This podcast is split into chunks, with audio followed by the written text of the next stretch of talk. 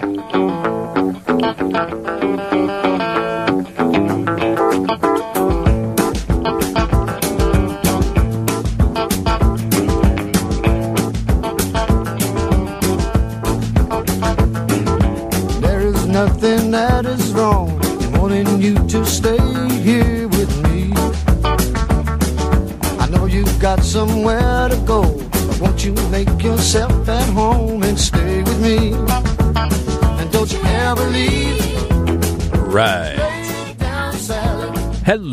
It's Nick DiGilio on 720 WGN.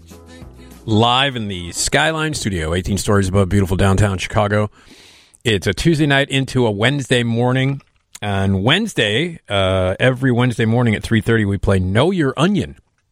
It's where Tom is your host. We'll take two callers. They'll each have a round. Tom will read off some news headlines, and you have to figure out whether they're real or they're from the satirical newspaper The Onion. And uh, you win things. Things are fun. So um, we're going to be talking with uh, Ian Sherr um, from CNET.com. Um, he joins us once a month to talk all things tech, lots of tech news and lots of tech stories. We'll get into CNET's a terrific website, and uh, and Ian and the and the gang over at CNET do a, a, a terrific job. Uh, so that's uh, CNET.com. Our monthly visit with Ian uh, is coming up every uh, morning at 2.30 on the show we play some classic johnny carson clips. You can watch the johnny carson show on uh, antenna tv every night. And uh, we're going to play back some stand-up from St- skip Stephenson. This is from 1977 i think most people remember skip Stephenson from real people a tv show but he's going to do some stand-up and we'll hear it. Uh, chocolate sales are spiking during the pandemic so we're going to talk about comfort food and what comforts you uh, during you know down times or tense times like these uh, and then conspiracies that turned out to be real. I'm going to get into some conspiracies. There's always some crazy conspiracy theories uh, out there.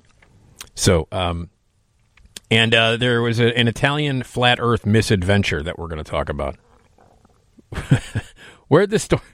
Where, where Tom Tom Hush, my producer? Where did you find this uh, Italian flat Earth misadventure story? Well, as you might expect, I keep up to date with all international news. Uh, I found this on an Italian magazine. Uh, it's about a couple that wanted to find the edge of the flat Earth and just wound up in Sicily. so, and then they tried it again. They did. All right, another conspiracy right there. But we'll we'll get into conspiracies that turned out to be real and, and much more. Our phone number is 312 981 7200. That's the Team Hochberg phone line, 312 981 7200. We would love to hear from you if you want to join us. We would love to hear from you. Okay, well, let's get into it. We all remember last summer when um, Chance the uh, Chance the Snapper uh, was in Humboldt Park, and it was the it was the talk of the town. People were traveling over to Humboldt Park and taking pictures and hanging out and visiting Chance, and then he ended up uh, being rescued and taken by Frank Alligator Robb, and uh, and, uh, and and and he's uh, got a new book. He's already written one book and uh, about this, and uh, now he's got another book, and it's it's called Our American Alligator. It's all about Chance, and he's uh, been working with uh, wildlife for years and years. So we're going to talk about that and more. Let's welcome Frank to the uh, to the show. Frank, welcome. Howdy. Thank you for having me, sir. Absolutely, no, I, I, appreciate it. Let, let's let's talk. Well, first of all, let's talk about your background. When did you start getting into uh, wildlife and, and, and making that such a big part of your life, and you know, uh, and and making it your life? Well, I grew up land surveying with my dad, who was a professional land surveyor. So we were always out in the middle of swamps and uh, cutting property lines out in the middle of nowhere, and you know, having you know wh- whatever it might be that day, a bat crawling up on you, or coming across snakes or alligators or whatever it might be. You know, it at all times, and that that became part of what we did. And then my uncle was always doing educational programs with reptiles and kept a bunch of reptiles. And then when he became the uh, trapper for the state of Florida, I started helping him. And I guess I was a freshman in high school then, and kind of just kind of kept doing the work. Yeah. So w- when you were out there in the swamps and places with your dad, uh, did any of the animals ever kind of freak you out, or did you always take a liking to them and, and embrace them? Uh, yeah. Well, you know, as a kid, you don't really know what to be afraid of and what not to be afraid of. But yeah. uh, mom and dad were always playing with stuff like that. You know, hey, check this out. This is how it works. This is what it, this is what it's uh, what it does. Here's what to be concerned about. Here's not what to be concerned about. It was it wasn't be afraid. Here's uh, here's what you can enjoy about this animal. Yeah. Pretty pretty refreshing, you know. Yeah, that's that's that's really a great way to look at it. So they were educating you at an, at, an early age so that you would uh, that you would get into this. Yes, sir. Yeah, or not be worried about it. You know. Yeah. You shouldn't worry. You shouldn't grow up being scared of things. You should grow up finding the find the joy in the stuff that's there to, to get joy out of. Truly. Yeah. Well, that's really cool. So, uh, always been an outdoorsman there, Frank. Yes, sir. Yeah, for the most part, always been uh, been outside doing something. I have a hard time sitting still. I like to be moving and like to be doing things. And uh, as I get older, I'm not appreciating the heat so much as much as I used to. But uh, it's uh, it's part of it. Now you're located in Florida. You're, you're you're located in Florida, correct? Yes, sir. On the East Coast, right beside the Kennedy Space Center. Yeah. Okay. And uh, what's the wildlife like in Florida? Um, like everywhere else, they do everything they can to get away from you. Uh, people they get a bad rap. You know, everybody thinks everything wants to eat you, and it's not like Africa. Uh, you know, everything wants to everything wants to get away from you here. Yeah. Uh, they just there's a lot of a lot of big stuff and a lot of uh, interesting alien-like critters. So people uh, people aren't used to them. What what what what are some of the alien-like critters as you mentioned? a lot of big snakes, uh, a lot of big spiders, uh, a lot of big a lot of big insects of all different kinds, and just things that people aren't really expecting to see. Not to mention the frogs. Oh, the frogs. Uh, there's a lot of frogs in Florida. Oh yeah, yeah. We're kind of Florida's being taken over by uh, an invasive species called a Cuban tree frog, and you walk outside and they kind of jump all over you. Oh you're not yeah, that's. Uh, I, I remember reading about that. They're falling out of the trees and stuff. yeah, they jump all over you. Like, Yes. Wow. it's, it's a good time. Yeah. Good. I but frogs are my favorite animals, by the way. Hey, they're they're uh, pretty special. Yeah, I love them. Pretty special. What's what do you what do you like about what what makes the frog so special? Man, it's just uh, being an amphibian. You know, what I mean, they uh, some of them need water, some of them don't need water. A lot of these tree frogs, they seem to live in everything, and every time you think you've seen it all, you'll see one eat a mouse or something. It's crazy. uh, these jokers are—they're no joke, man. They're uh, they're Yeah. crazy critters. Uh, wow, that's great. Okay, uh, Frank, hold on. Okay, Yes, sir. uh, Frank Alligator Robb is with us. Uh, he is the guy who uh, got uh, Chance the snapper out of the uh, out of the Humboldt Park uh, lake there, uh, and um, and brought him brought him brought him home, and it obviously made all the news last uh, last summer. It was last summer, right? Yeah, last summer. Crazy. Okay. Uh, we'll talk more with Alligator Robb right here on 720 WGN. If you want to jump in here, 312 981 7200. We would love to hear from you. Amos Moses was a Cajun. He lived by himself in the swamp. They hunted alligator for living. They just knock him in the head with a stump. The Louisiana law gon' get you, Amos. It ain't legal hunting alligator down in the swamp, boy. I love this song so much. Everybody blamed his old man for making him mean Oh, man. When Amos Moses was Jerry Reed, Amos Moses. Such a cool song. Uh, I love it. Nick DiGilio here on 720 WGN. How are you? We're live in the Skyline studio. If you would like to join us, 312 981 7200 is the phone number. Frank Alligator Robb is with us. He's the guy who uh, came to town and got uh, Chance the Snapper out of the Humboldt Park. Uh, and uh, he's written a couple of books. The latest is uh, Our American Alligator. And uh, let's welcome Frank back to the show. Frank, you uh, familiar with that song? Yes, sir. Yeah, I've heard it a couple times. It's a good one. Yeah, it's good. It's it's a classic. Good old Jerry Reed. So No um, doubt. Yeah. So uh, you work on educational programs for for uh, federal, state, city, and county government agencies.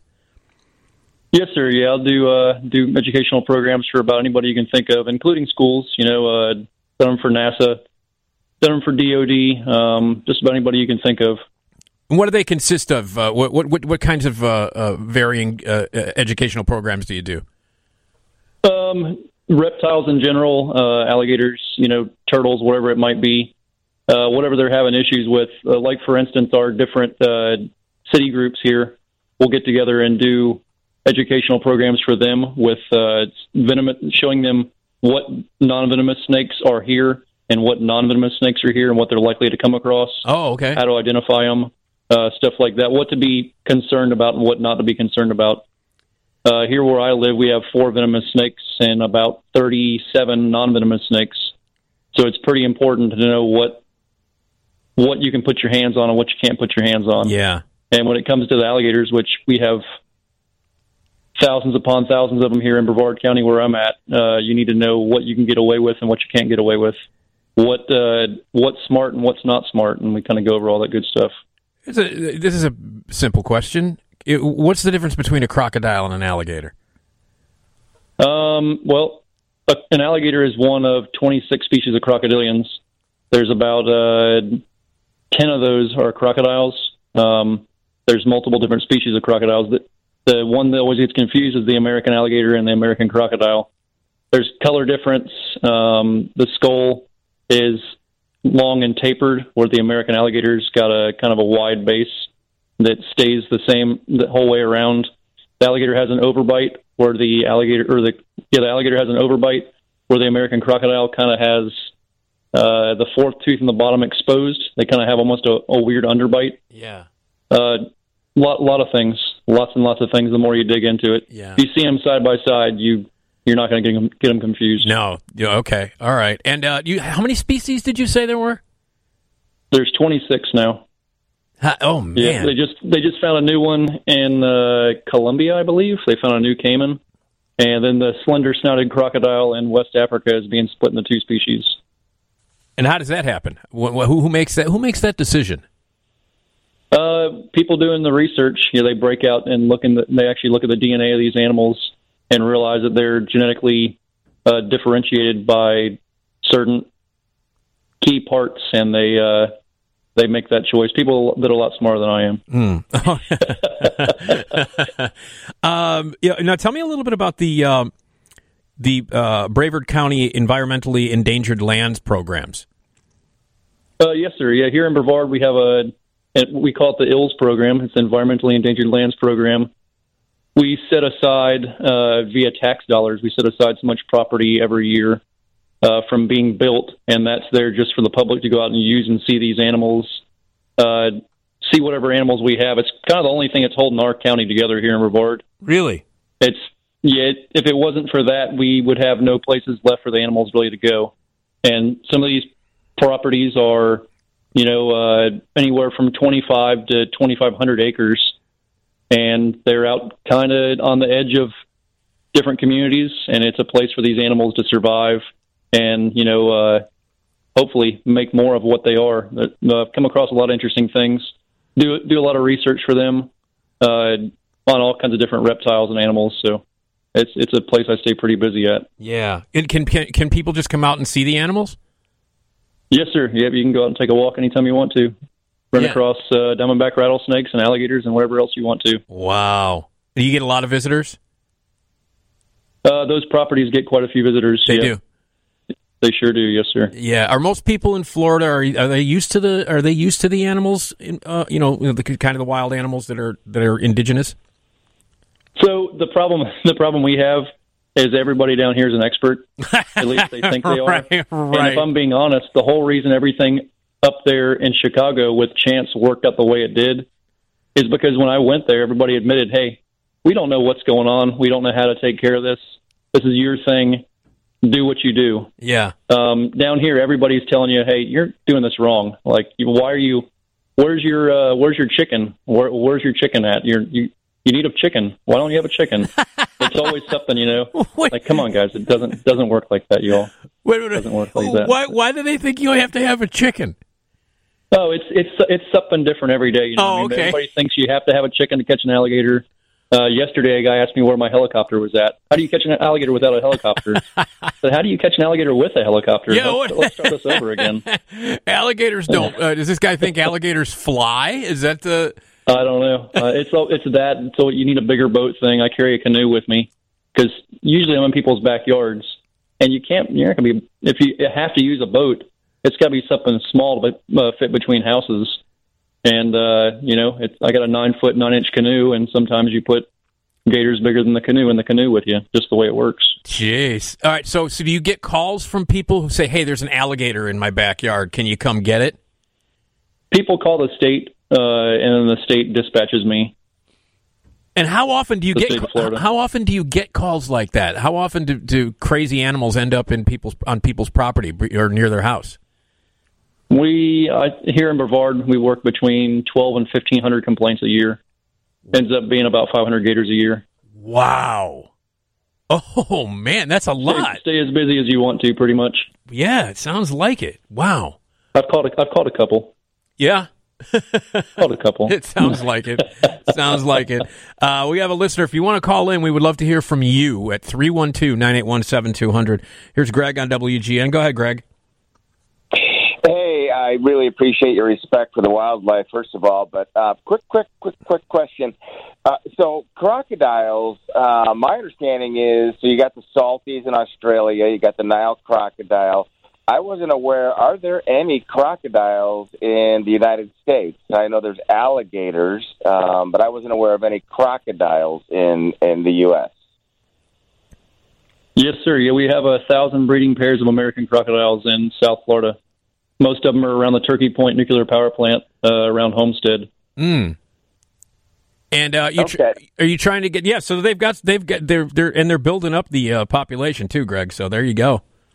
And, and Well, the whole it's, uh, reason the American alligators is per, is a protected species is because of its sil- similarity to the American crocodile. Oh, I so see. it's- the American alligators made a recovery, right? They're back in good population.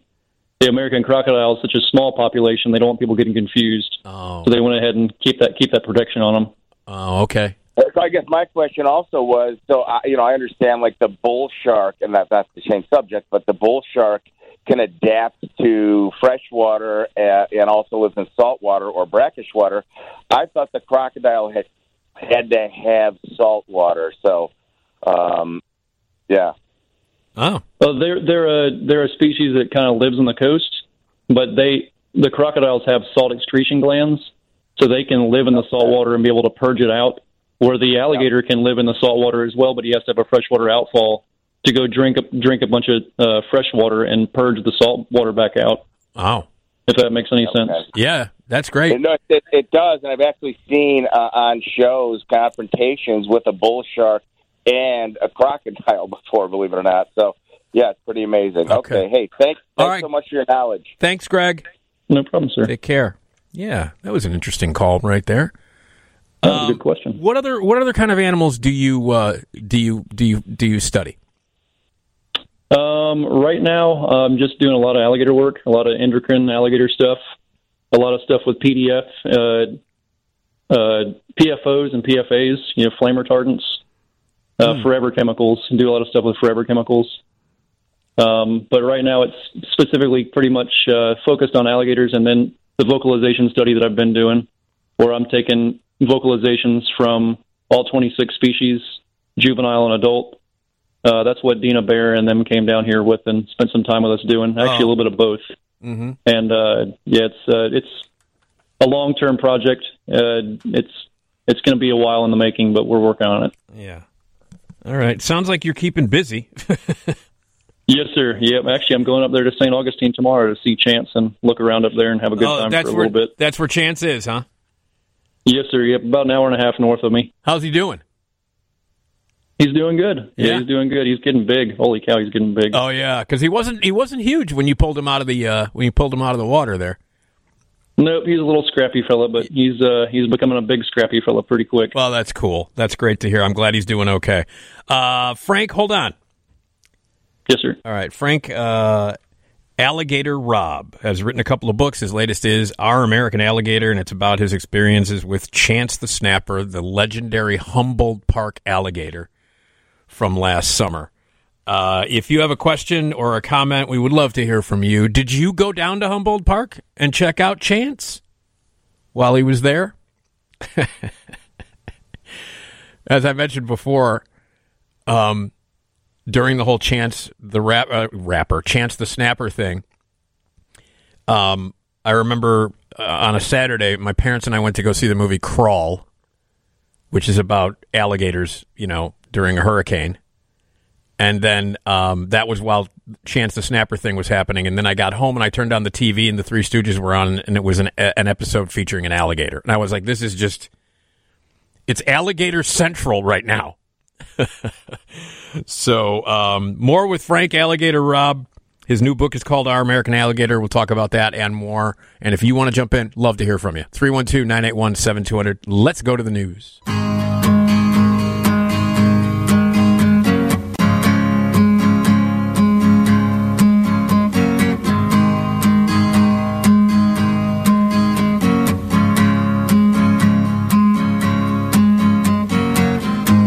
Too tall, could have used a few pounds. Yeah. Tight pants points, hollering out. Hello. She was a black-haired beauty. 720 WGN, Nick DiGilio. Uh, live in the Skyline studio here till 4 o'clock as we are every uh, weekday night morning slash. it's Wednesday. Uh, it'll be Wednesday after midnight. And uh, every Wednesday morning at 3.30 we play a round of Know Your Onion. That's where uh, two contestants call in. They each play a round of Know Your Onion. Tom will read a news a news headline, and you have to guess whether it's real or from the satirical newspaper The Onion. If you get a majority of them right, you win. That's what happens. Uh, 312 981 7200 is the phone number, and we would love to hear from you. My guest is Frank Alligator Robb, um, who has been dealing with wildlife for many, many years. And he is the man who was sent up to Humboldt Park uh, to grab Chance the, the snapper, and uh, and and uh, they took him back down to Florida, and uh, it's a, it, was a great story. Uh, Frank, uh, I have to. What was the experience like coming out? First of all, how did they contact you to come up to Chicago to get this to get this alligator out of Humboldt Park? Kelly Kelly Gandurski, there was Chicago Animal Care and Control. She called me one Saturday, I guess about midday. It was telling me all about it, you know, and I'd been out all night working, and uh, I said, "Ma'am, I'm sorry, you gotta you gotta start again. Who'd you say you were with, and what's going on?" and she started telling me the story again, you know, and uh, I said, "Yeah, I've been following it on the news with with my uncle. We've been kind of chuckling about it." Yeah. She said, "Well, can you come up here and give us a hand? You know, we kind of need we kind of need some help." I said, "Sure." You know, she said, "Okay, well, you know, write me an email up of what it would cost to get you up here, and let's work it out." Said, "Okay." And that so was you know, I made a couple of phone calls, and you know, uh, sent her a price, and next thing I knew, I was up there. Well, she asked me beforehand too. She goes, "So what's the what? What are they doing wrong?" And I said, uh, "Yes, ma'am." She goes, "Well, what do you, what do you mean?" I said, "Well, you asked me what they were doing wrong. Yes is the answer. E- kind of everything." ah, I see. But you know, it's it's it is what it is. Do we have an? It was, uh, Go ahead. Go ahead. It was an amazing experience for sure. Well, what do we have any explanation as to why he ended up there? Somebody turned him out there. Okay, so they had so it was yeah, like uh, it'll happen again. I'm t- it's going to be a. It's. I think it's going to be a more and more common thing across the entire United States. so they have a pet alligator and then they just let it go. Yes, sir. Yeah, I understand it's a pretty common thing. Illegal alligators in Chicago are pretty common, appar- apparently. Is that right? Yeah, I've, they've heard they've got several of them on drug raids. Uh, oh, Chicago PD has. really? Yep. Wow. See, I didn't have It I had happens, no, I no, I had no idea. What about the old wives' tale, or the you know they made a movie called Alligator, which was about a kid who flushed a baby alligator down the toilet, and then it became huge and was killing everybody in the streets and it coming out of the sewer. That's that's a, Talking that's about a classic. That was a classic. yeah. No, I, I love that movie. I think that movie's great. But I mean, it's just it completely. classic what, for what, sure. how do you deal with when people are like, "Hey, if you flush a baby alligator down the toilet, is it going to go into the sewer and grow?" Uh, has that ever happened? Any any of that kind of stuff? Well, we I do get them underneath people's neighborhoods down here in Florida, uh, and the you know in the culverts of the sewer the sewer pipes. It does happen quite a bit. It's not from people flushing them down their toilet, of course, but um, they crawl up in those areas, especially in the wintertime. It's it's warm down there, so they'll crawl under a road and they'll just uh, or under a neighborhood and just stay there all winter. Oh, is that right? Yes, sir. Yep. Is there any Yeah, danger? if he could have made it, if Chance could have made it underground up there, which he there were pipes that were open, he could have possibly made it up there. Oh, all right. But then he get, but he ended up It's in the, possible. Uh, yeah. Now, it, how much in danger was Chance or the population while he was while he was in that uh, in that body of water in Humboldt Park? Uh, population pretty much zero unless somebody found him and stuck their hand in his mouth. There was zero, zero danger to be had. Uh, him being in danger from being stressed out is a whole different story. Yeah. Yeah, he could have he could have stressed himself out and uh, and died just from that in general. Yeah, I mean all that all that attention and and you know cameras flashing and people just standing around and looking at him. I guess it would have. I, I- I can see that being a very stressful situation for the for the guy. Not to mention he walked out of there at one point too, so he could have got ran over by a car or who knows what el- what else. Wow. Now, how often do you are there situations like the one in Humboldt Park, uh, Frank? Uh, how, how often does that happen? Uh, down here in Florida, or do you mean around the around the country? Yeah, yeah. I mean, in Florida, I would imagine it's more it's more common than any place and than other Yeah. places. Several times a day down here. Several times a day. Yeah, it's it's a common thing. Every park has alligators down here. It's just it's part of it. yeah. It's part of it. Um, around the country, I know when I first started helping my uncle do it, there was a one of the guys we know that went to. I dare to say he went to San Fran to get one out of the river out there, and did not come back successfully. And we knew a guy that went to New York one time many many moons ago, and did not come back successfully with it as well. Um, it's it it happens. Yeah, it does happen. Uh, everybody's got their different ways of handling it. Unfortunately, a lot of the times it's handled with the being the end of the story for that animal. That people take the easy way out and just put a bullet in them, Oh, which is not the answer. You know, Right. it's not the answer. right, right, right. Hey, on your personal property, how many animals do you have, Frank? Uh, three dogs. Oh, that's Yep,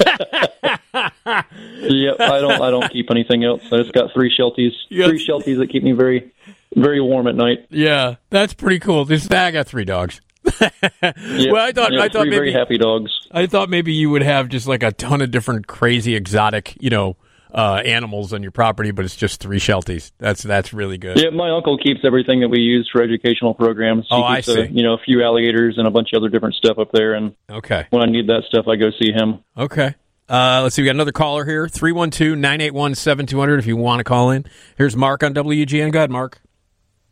Uh, sirs, I think you deserve, well, you deserve a uh, no, no, the Nobel Peace Prize for um, keeping the violence off the uh, pages in Chicago. Uh, the crocodile on you. Uh, you did a great job. And um, I'm just wondering if you ever served any, um, any of um, big governments to uh, catch crocodiles or other things.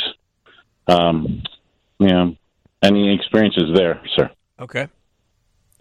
Uh, we do do some stuff. I do some stuff with the Human Crocodile Conflict Group through uh, the Crocodile Specialist Group. So we do write some different uh, plans for different governments when they're having having issues. That's part of what we do uh, around the world. Uh, the Crocodile Specialist Group is a group of individuals, biologists, uh, researchers, and uh, people that are in the different trades that work with these animals all over the world. Uh, we're a, kind of a small group, but it's we're well known for what we do. So yeah, we work a little bit of everything everywhere. Yeah. All right. And how big a group is it again? Uh, right now, I think they're at 1,200 members, but there's only you know there's only maybe maybe 150 of us that actually work with these animals daily. Ah, okay. All right. Um, let's see. Uh, we're gonna uh, we're gonna uh, we're gonna break here, Frank. So hold on, okay? Yes, sir. All right. Uh, Frank Alligator Robb is with us. Uh, he was part of the Chance the Snapper saga from last summer. He's written a couple of books. The latest is Our American Alligator. We'll tell you all about that book, and we'll tell you how you can get it. And if you want to join us uh, to reminisce about Chance the Snapper, or to ask any kind of uh, you know uh, alligator questions, well, a guy with the nickname Alligator is with us, so he'll be able to answer them. 312 981 7200. 312 981 7200. Nick DiGilio show continues right here on 720 WGN.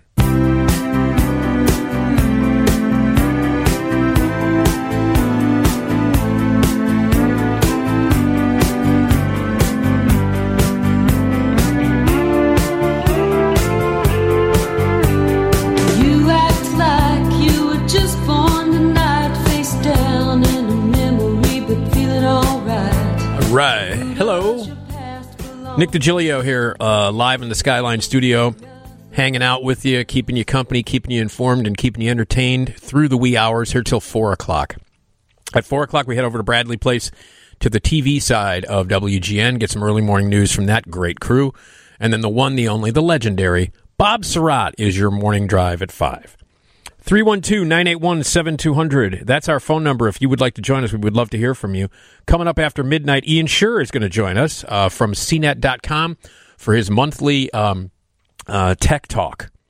Um, and because we always talk about technology with uh, with Ian, uh, it's always fun.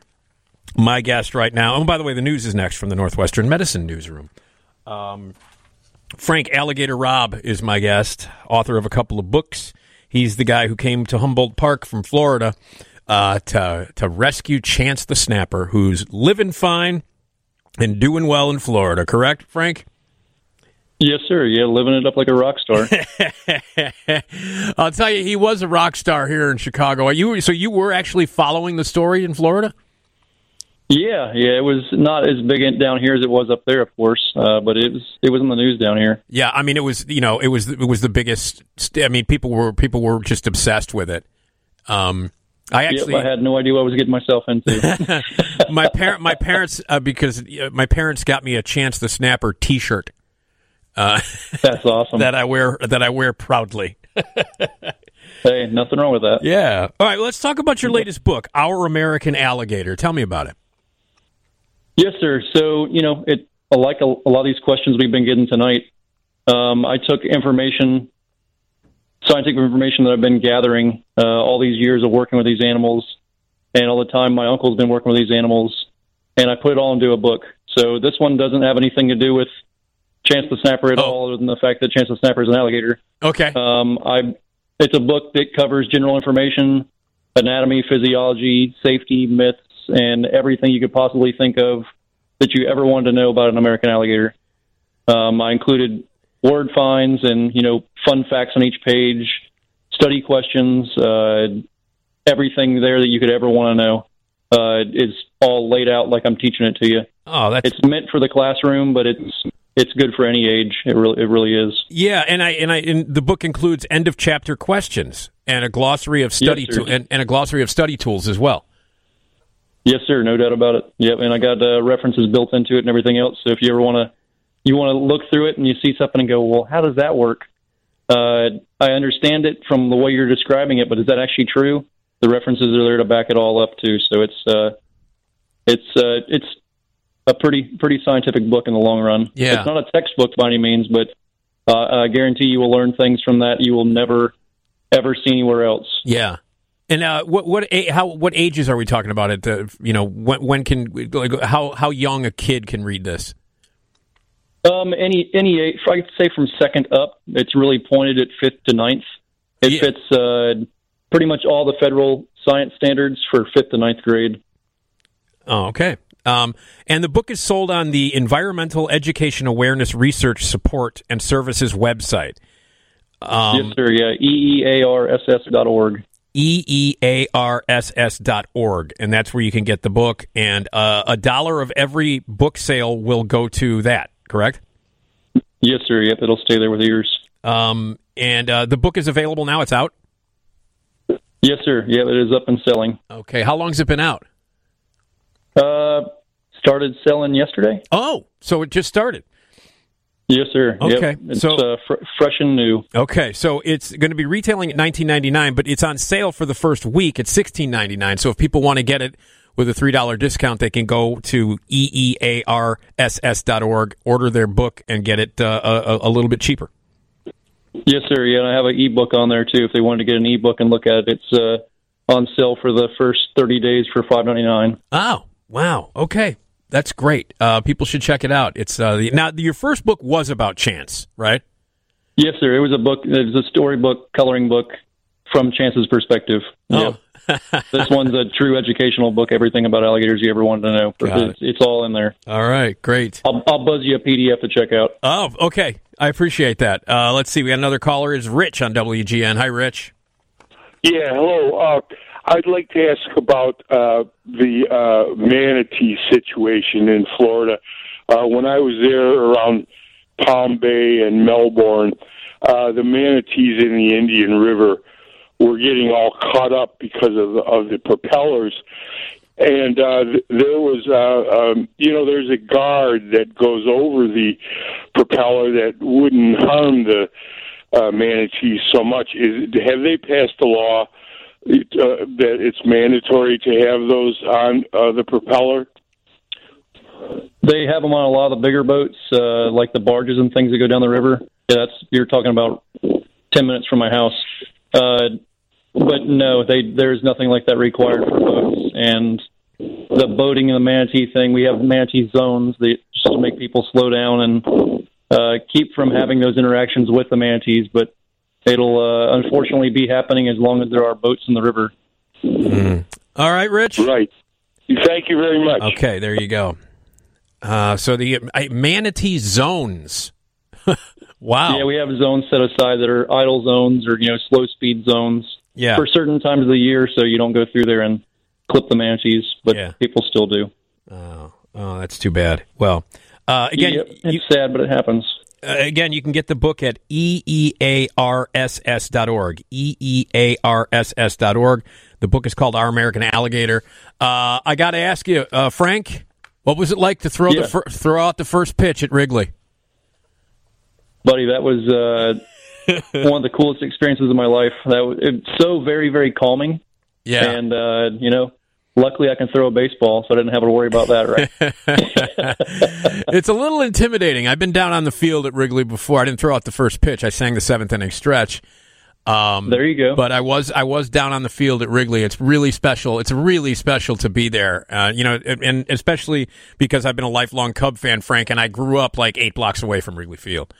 So That is awesome. Yeah, Yeah. Not to mention they didn't tell me all the 69 Cubs were going to be there. Yeah, You know, that was a little that- bit it was a added cr- extra pressure on the sideline. Yeah, exactly. No, it was a really special television. You know, I watched it on television. It was really a special day. It really was. And you were a local hero, man. People loved you when you came to town.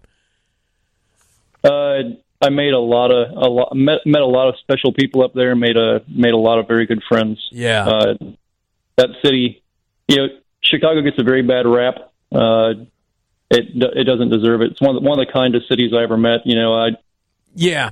it, it just uh, so so many good things happen up there. I I can't wait to be back up there again. Yeah, I you know, I I I agree with you 100% being a lifelong Chicagoan, Frank. I've always lived in the city, never even in the suburbs. It's I've always lived in the city proper. And um and I love it. I can't think of a better city. I've been and I you know I traveled around a lot, but this is the best city in the country as far as I'm concerned. And I, I just I, I love it. I don't disagree with you whatsoever. Hey, um, the, I mentioned another. Are there any other alligator uh, movies that you've that you've watched? And did you see the movie Crawl? I wrote the safety tips for the movie Crawl. Oh, you did? I don't know if you ever saw those on the DVD, but yeah, I, I Come wrote safety tips for them. that's awesome. Yeah, That's yeah. Paramount awesome. got hold of me and uh, actually got hold of Betsy Shepard, and then uh, Betsy said, "Hey, write these safety tips for him." I said, "Okay, I'll, I'll Oh, up." that's great. I got it home on DVD. Yeah, check it out. They're Oh, on there. I will. I definitely will. Man, I, that's pretty cool. Now, how crazy a movie Yeah. is that, though? I mean, oh yeah, just it. This has opened up so many doors to me. You know, uh, and it's another reason behind writing this book. It's something I've wanted to do forever. yeah, It's a very misunderstood species that doesn't get a lot of good stories about it.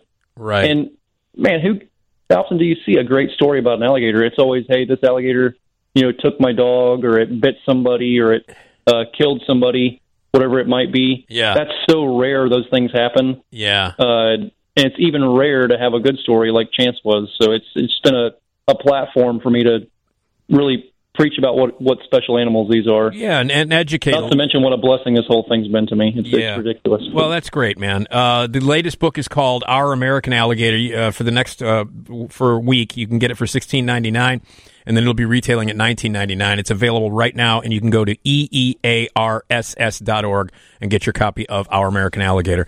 Uh, Frank, it was such a pleasure to talk to you. Thank you so much for joining us, and, and best of luck uh, with with everything.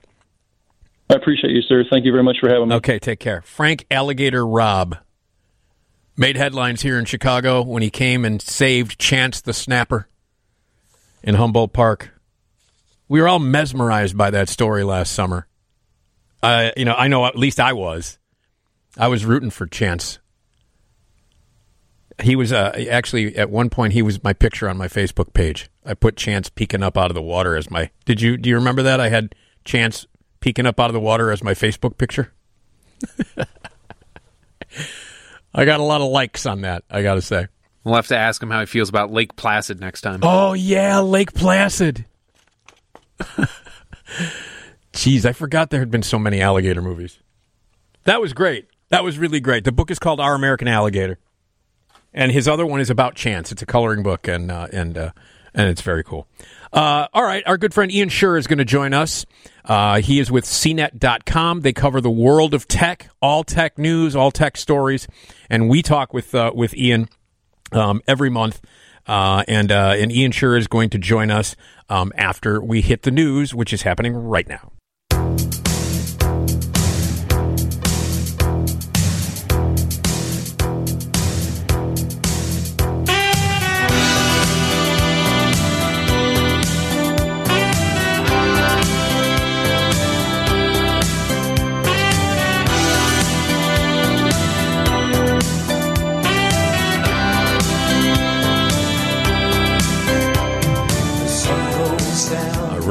Nick DiGilio here on 720 WGN, live in the Skyline studio, here until 4 o'clock.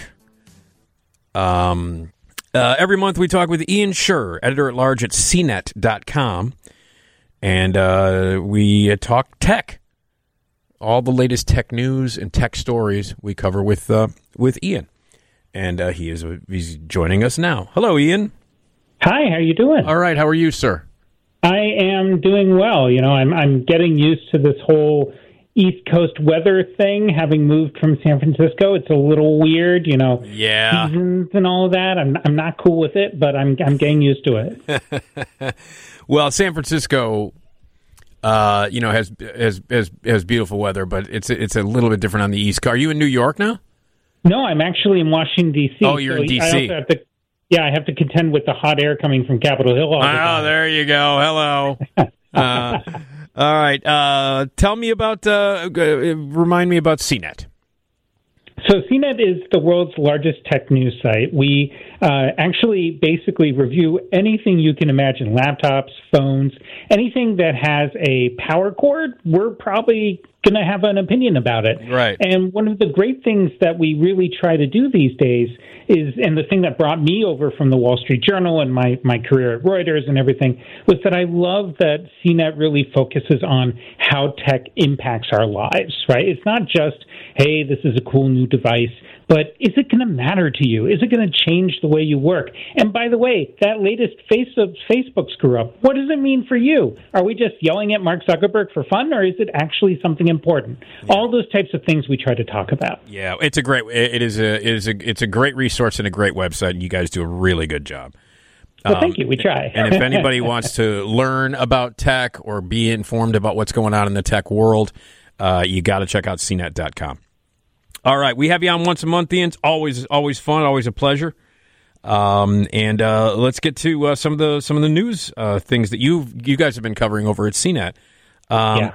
Elon Musk, boy, this guy this guy's name pops up a lot when we talk, uh, Ian.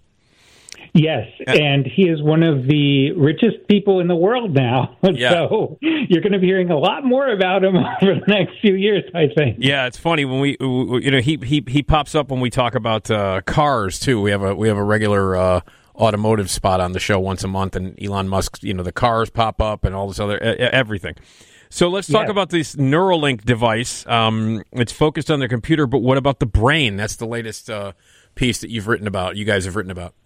Yeah, it's an interesting thing. So if you haven't heard of the Neuralink, I don't blame you. It's hard to keep track of all the different stuff Elon Musk does. Yeah. I, I try to figure out how he has find, finds time to eat or sleep or watch a movie or anything really. Uh, but one of the things that he's doing is that he's working on a company that's actually building technology to to wire your brain. And I know it sounds a little sci-fi, but the basic idea is that they're able to take a computer chip and read the impulses in your brain. And this is real science. This isn't just Star Trek stuff. Yeah. And what they'll be able to do is uh, have a computer respond to it. So imagine the the undefined future, right? We're we're not there yet. We're not even close. But imagine a future where they have one of these things implanted into your brain, and let's say you're a, a quadriplegic, right? And some part of your body, you know, that the uh, there was a sever in the nerves, and suddenly you're not able to use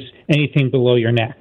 Well, it, this computer, in theory, could be attached where that severed nerve is, and actually send the impulses from your brain back to your body, and you would get full motion of your body again. Again, in theory, this is not proven that we're not even close. Right. But that's the idea behind what they're trying to do. Wow. So Right? Yeah. Wow. That's that's pretty amazing. Yeah, and, and you know, look, there's a lot, a lot of questions that come with this. First off, how do we make sure this is safe? Right? I mean, you're you're talking about implanting a computer chip, which is decidedly not organic, into a brain, which is one of the most sensitive parts of our body, and one of the things, by the way, that despite all of our efforts, we know the least about right? And so I think one of the really fascinating things we deal with here is that as we're we're moving into this world of what they call a computer to brain interface, and it's not just Tesla's uh, Elon Musk playing with this, by the way. Google's playing with this. We've got Facebook has talked about it. I'm sure there's a bunch of other people to, to playing with it. Not to mention the military. Everyone's interested in this stuff, right? So the thing is that as we move into this stuff, how do we make sure it's safe and reliable and, and all this very important stuff? And we don't know yet, but one of the things Elon Musk tried to do to make us feel a little better about it is that he showed us it in three different pigs.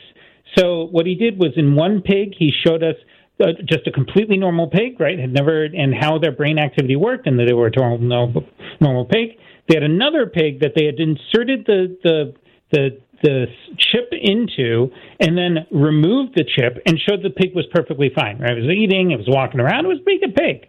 And then the third one, they actually showed the chip implanted into the pig's brain and the signals that were being read as the pig moved around and sniffed something. Suddenly a signal went up. If it ate something, signal went up again.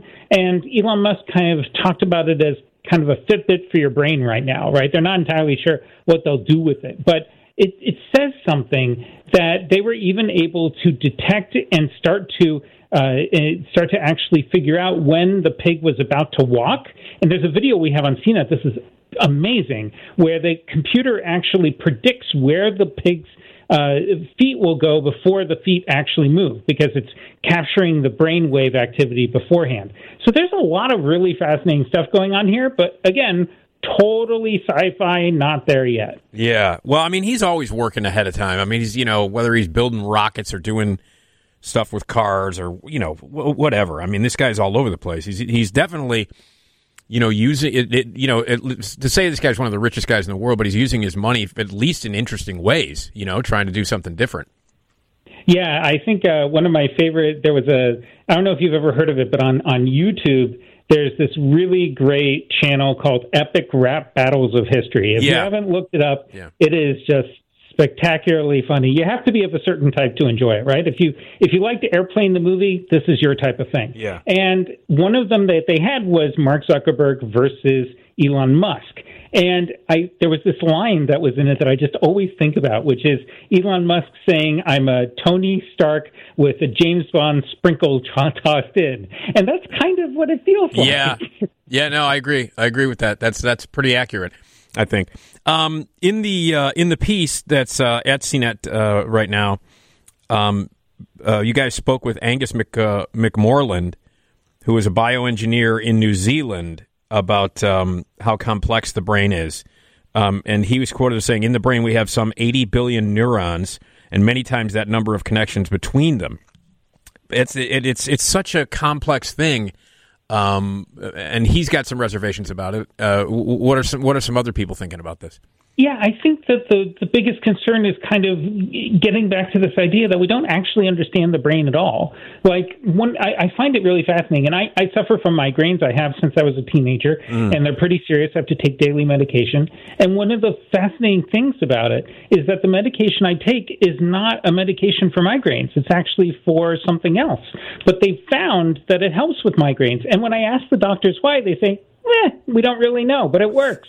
and it's just kind of it's like voodoo science, right? No one really knows. Yeah. And I think that's what what really worries a lot of these scientists is that we barely understand our brains to the point that we do. We don't even actually understand the biology of our consciousness, let alone anything else. So inserting a computer into our brains is is a really scary thought, right? And you know, until we really have a better handle on it, there's a large question about should we do this? Right. And you know, because there's always the sci-fi's point of being, right? The reason I love reading and watching sci-fi is it always gets to that question: just because we can, should we actually do it? And it, it and that debate, I think, is playing out in real time. But I will say, I appreciate that Elon Musk is so forthright and often chasing so much press because in this case he's able to spark this conversation arguably decades before the technology is actually real. And so we're going to be able to have a discussion for quite a while about whether we're comfortable with this Yeah. and whether this is what the way, road we want to go down or whether we should try something else. And and eventually we'll come to a decision, but I like that that we're doing that now. Yeah. Well, I mean, I, I just think I, I think Elon Musk is a fascinating guy. I, I, I really do. And like I said uh, before, you know, the guy's got you know a ton of money, but he's at least spending it and then using it to explore different things and maybe, like you said, at least getting a conversation started about something that we should be talking about. Um, Yeah, I so- mean, look, he got he got Americans into space again. That's more than we can say for our government. I mean, it's it's rather amazing what he's been able to do. And Yeah. I'll tell you, my my younger son, we watched the uh, the the Dragon launch Right. together. And then we watched the the uh, Falcon Heavy, which was the bigger, Right. uh, you know, the big. I think it's the biggest active rocket we have right now. I forget, but one of the really fascinating things, if you watch that video, which of course we have a video of on CNET, is that you can actually see the boosters land on their own afterward, and it is for for those of us who grew up watching the uh, shuttles and everything. You all knew, right? That the, the once the rockets are used, they go into the ocean and that's it. We never get to use Right. them again. They sit in a museum. somewhere. Right. And the idea that that we've been able to get this far, it feels magical, right? Yeah. And I think that's what he has been so good at capturing is this this moment in technology where yeah, it is feasible, right? I'm sure we could have landed rockets on their own a long time ago, but you know, for whatever reasons NASA just never did it. Right. But the fact that he did just really captures our imagination. It's like, wow, we do live in the future, and that is so cool. Yeah. All right, Ian, hang on.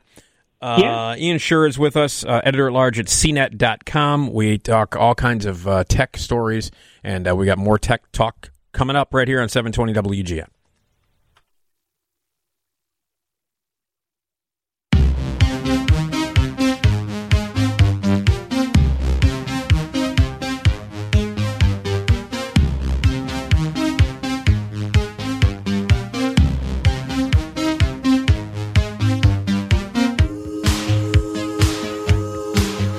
All right.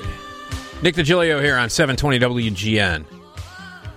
Um, Ian Sherr joins us uh, once a month. He is uh, editor at large at cnet.com. And we always have a lot of uh, a lot of interesting and fun times talking tech with Ian. Uh, hello, Ian. Hi. Uh, okay, so we've all uh, been learning about the, these things called deep fakes uh, that have kind of you know taken over the social media uh, and and uh, the the internet. And now Microsoft's got new tech spot that can new tech that can spot deep fakes. Yeah, this is one of the discussions I think I've been really fascinated by over the last few years is this deepfake technology, right? Which, if you haven't seen it, I really urge you to go to CNET and watch one of the videos we've put up about it. What it does is it allows someone to take a video or audio and manipulate it using a computer program in a way that it actually looks like the person who's in the video or the audio actually said and did, did stuff that they didn't do and it's, Right. it's amazing. So one of my favorite examples so far comes from Massachusetts Institute of Technology. They spent more than six months building a computer program that would allow them to create a deep fake of Richard Nixon. And the reason was because Richard Nixon, it, it was just found like a couple of decades ago that in his li- in his library sat this speech he wrote that was written up uh, two days before the moon landing, right in 1969. And this speech was if they failed. Right. And it is actually like oh, really, I mean, you have to think about how tough a personality Nixon is in our history now. And to say this is rather remarkable, and I really mean it. It's a really touching speech. And the, what MIT did is they brought it to life. They actually took Richard Nixon's uh, face and voice and used a computer program to have him give the speech. And it is, I mean, it, it makes your skin tingle. Like it's incredible to see it happen because it never actually happened in real life, but there he is doing it. And and this is what deepfakes can be. So of course, there's a lot of concern about the future of how they could disrupt our elections, how they could cause all sorts of misinformation and disinformation. And one of the conversations going on is that the uh, research into this is way ahead of the research to figure out whether or not a deepfake is real or fake. Yeah. And so Microsoft has said, okay, we're going to build a program because you know they they've created programs in the past. They they actually built a really great program called PhotoDNA that's used by police to identify child porn on the internet, and it's it's I mean it's one of the most amazing tools that's out there. Most people don't know about it, but this technology will identify a deepfake. And I think the really smart thing is that they're also building technology that will allow people like the BBC or movie companies like Paramount or my employer CBS to be able to upload their videos and then get a special fingerprint that then they can put out on the web and whenever you watch a video from them you know that that is their video. It hasn't been manipulated it hasn't been played with. That fingerprint is theirs. And that would be a way to counteract this whole concern. So it's it's really interesting to see how these things are changing over time. Yeah, well, I mean, you got the, the, the I think this, some of these deep fake things are kind of uh, are really sort of terrifying. Um, uh, Oh, yeah. I mean, seriously, and I've I've seen some of them, and some of them are you know this technology is pretty amazing. Um, you know, from the simplest deep fakes of you know like somebody you know putting you know Jim Carrey in The Shining, you know, uh, put, like like putting Jim Carrey's face on on Nicholson's face. Uh, and it looks amazing. It looks like Jim Carrey was the star of The Shining, and um, you know, but but like like we said, this this this uh, disinformation could could happen during the election. That's not cool. I mean, that's really scary. Yeah, I mean, I think you know when you think about uh, the election, you know, imagine all these gaffes that have changed the way that elections run. I mean, arguably, you look at you know during 2012 when Obama talked about. Uh, you didn't build that, right? When that was one of the big quotes that came from him, Yeah. uh, talking about how the government helps people and it, it makes small businesses be able to thrive and stuff like you know roads make that all possible. Well, that became a huge talking point during the Republican convention, and then R- Mitt Romney had his famous 47% quote, right, where he he said that 47% of the country by default isn't going to vote for him, so he's not even thinking about trying to turn them in his election. And it's those types of things that really turned the election. And imagine if those were fake. Yeah. Yeah. or something worse happened, right? I mean, everyone uh, talks about the the Steele dossier and the and the famous tape that supposedly the Russians have. That you know, a lot of people always talk about. Well, is that real? Imagine if someone created a fake version of it that seemed so real that we had to stop and wonder. And those are the things that really scare the people who are looking at how this technology is is getting so good at what it does. Yeah, yeah, and also, uh, but I do want to mention this because in the uh, in the piece um, that's at cnet.com, you guys also uh, let people know that there is a, a, a website called spotdeepfakes.org, spotdeepfakes.org. And um, what what's what what what happens when you visit that? Yeah, so the idea actually, Microsoft created this website to encourage you to actually learn about how deepfakes work because I think one of the biggest things that they're, they think to counteract this stuff is to know that it exists in the first place. So what they do is they actually have you kind of uh, challenged to figure out, okay, is this a deepfake or is this real? And you get to learn how effective this stuff can be. Um, and so I think it's really smart. You know, one of the things I wanted to bring up also is that a lot of times when I talk about deepfakes, people ask me why do these things even exist other than to create trouble? And the reasons are that a lot of video game companies and entertainment companies and movie companies are increasingly turning to this because it's cheaper than doing CGI, right? It actually can Yeah. be incredibly effective.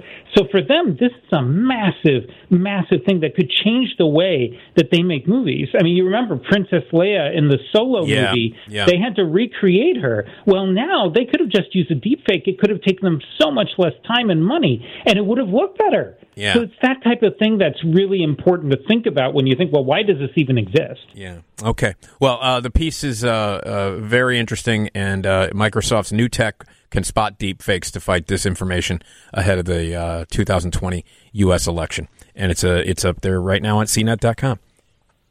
All right. Uh, so Samsung is releasing the Galaxy Galaxy Z Fold Two. Uh, Try saying that five times. yeah, and it's it's two grand. Right. Wow. I, I just, yeah, look, some people have some impressive nerve, I have to say.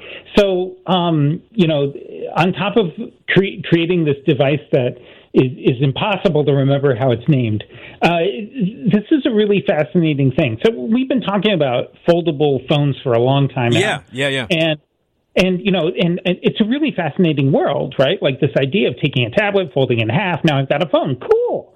Well, the thing is, the technology right now is still in its infancy, and uh, Samsung announced the second generation of it called the Z Fold 2. Um, they also have one called the Z Flip 2. The difference between them is that the Fold is a tablet, and the Flip is kind of like one of those old flip phones, which is kind of cool. Uh-huh. And they cut, and we're talking about two thousand dollars for it.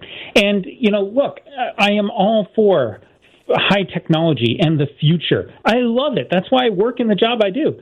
But it's so hard to imagine people buying this in the middle of an economic catastrophe that we're going through. Yeah. And and and so I wonder what Samsung is thinking other than tech for tech's sake.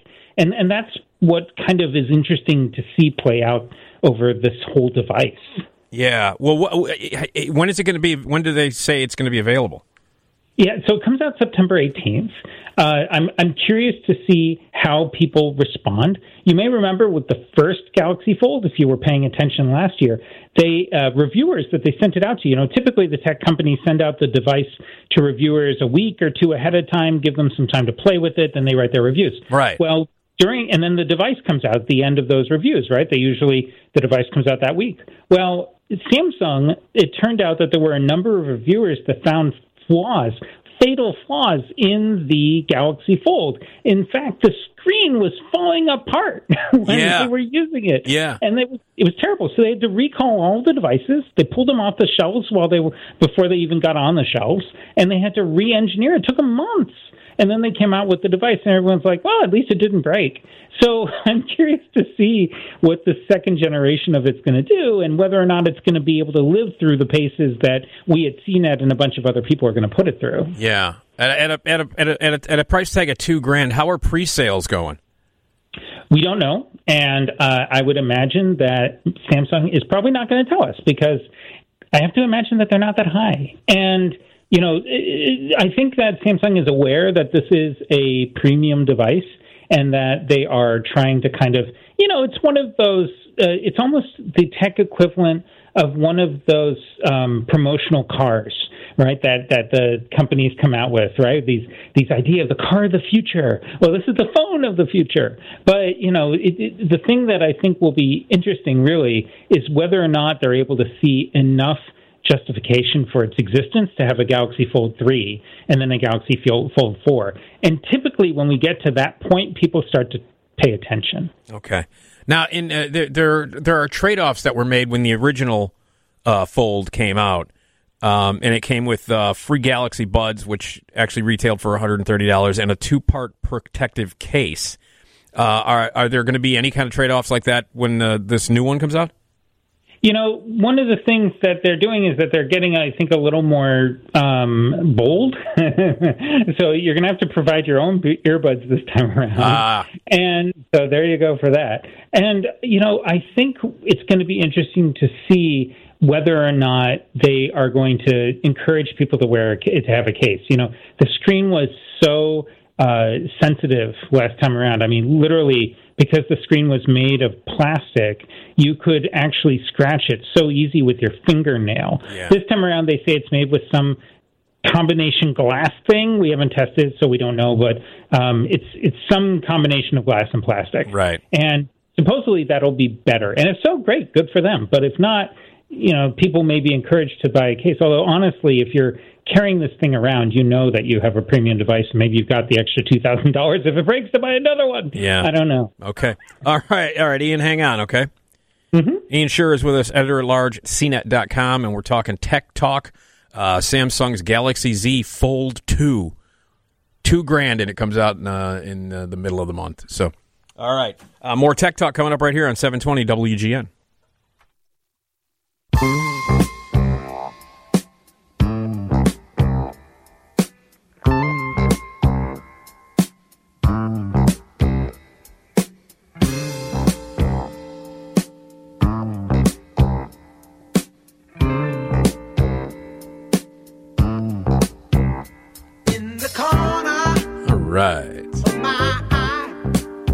DiGilio on 720 WGN. We are live in the Skyline studio, 18 stories above beautiful downtown Chicago. 312 981 7200 is the phone number right here on uh, WGN. And uh, we're talking with uh, Ian Sherr. He joins us once a month to talk tech. Uh, he's an editor at large at uh, CNET.com. And uh, let's get back to the conversation. Hello, Ian.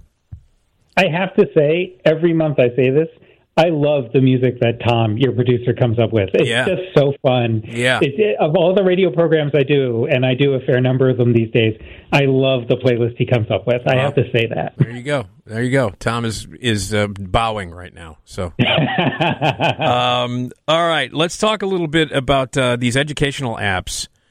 Um, now, so this is this is a, a little disturbing as well. Educational apps are sending your location data and personal info to advertisers. Yeah, Oh. uh, this is just a huge problem.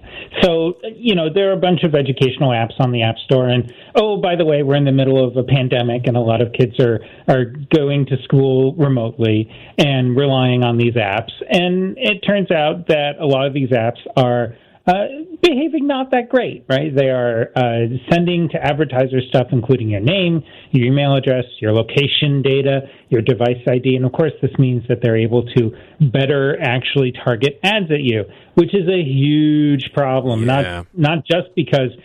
Uh, we're uncomfortable with it, right? Let's just all a- acknowledge that, unless you work for Facebook and Google and you're clearly okay with it. But you know it, that it, it makes a lot of people uncomfortable. But then on top of that, the federal government actually says it's illegal to collect this kind of information for any kid under the age of 13 without a parent's consent.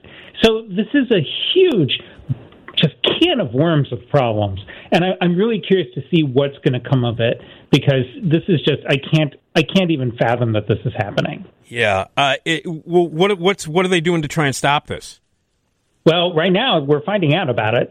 So, you know, these security researchers from the International Digital Accountability Council, they went through 496 education apps across 22 countries, and they found that a bunch of them were involved in this, right? So now what they're going to try and do is really promote this problem, right? Actually bring awareness to it. That's number one thing.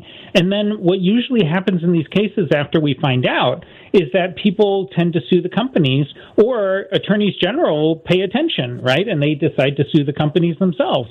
And that's the only thing that forces change because we've learned the advertising industry just does not care. They will they will do the lowest of the low and they just don't seem to mind it at all. And so the only thing that changes any of this is when the government steps in or when the courts step in. Yeah.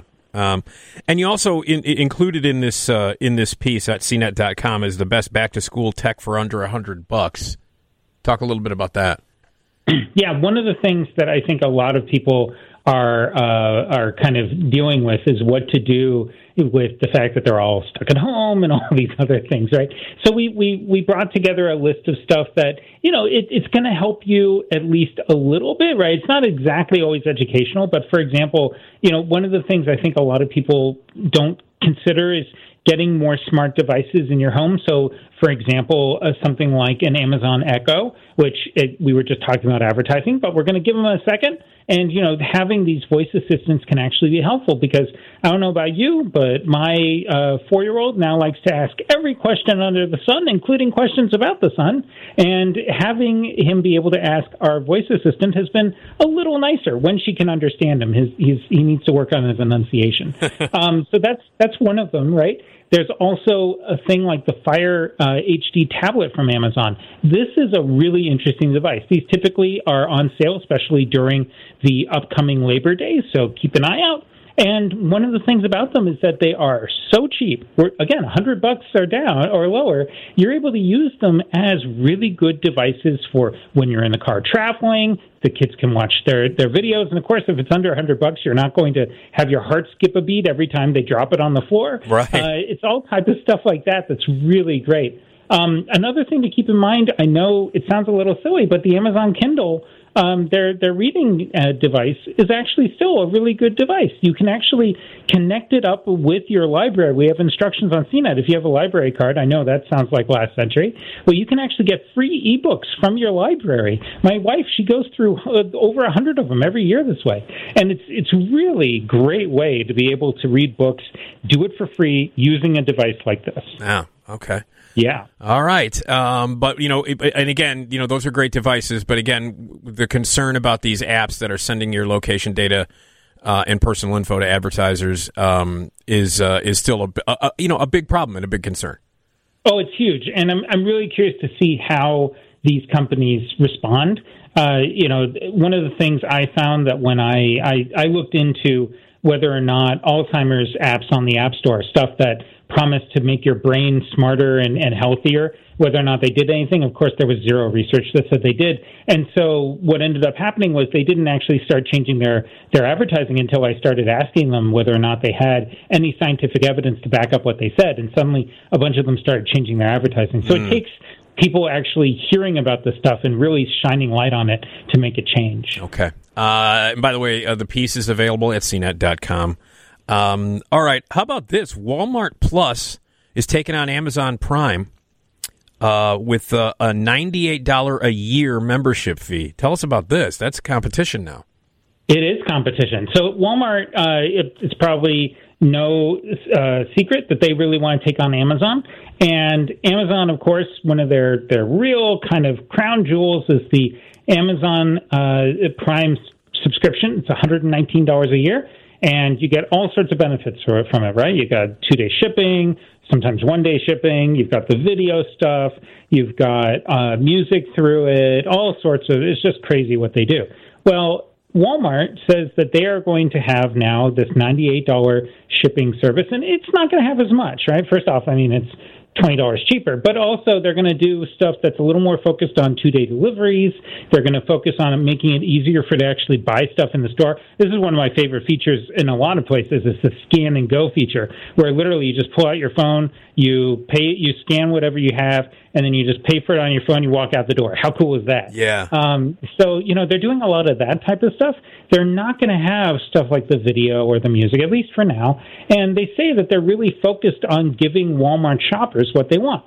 And one of the things I think when I've been looking at this is that Walmart shoppers are different from Amazon shoppers, right? I mean, they are of a different uh, financial uh, amount, right? Normally, the people buying from Amazon tend to have a higher amount of money. One of the things about Walmart is that they appeal very much to people who are on a budget. And one of the things that you see from Walmart is that as they're putting this together, they're very clearly focused on that, right? Including offering a discount on their fuel of five cents a gallon at a bunch of the fuel locations that they're connected to. So I think you're going to see more of that when Walmart starts really making a pitch. Yeah. Okay. Uh, it's gonna. It's that'll be interesting to see how this how this works out for Walmart. Yeah, I mean, I, I, they're they really think that they can go up against uh, Amazon with this. And look, um, we all are dealing with subscription fatigue. I think by this point, right? I mean, you're you're talking about not just Amazon Prime and Netflix and all this other stuff, but like I don't know if you have a Costco card or or or Spotify or Netflix or some of these other things. I mean, another one is a hard one to sell. So I'm I'm really curious to see how it'll be done. But we did see with Target they have a, a subscription as well called Shipt S H I P T. It's ninety nine dollars a year, and it's just for same day delivery from their stores.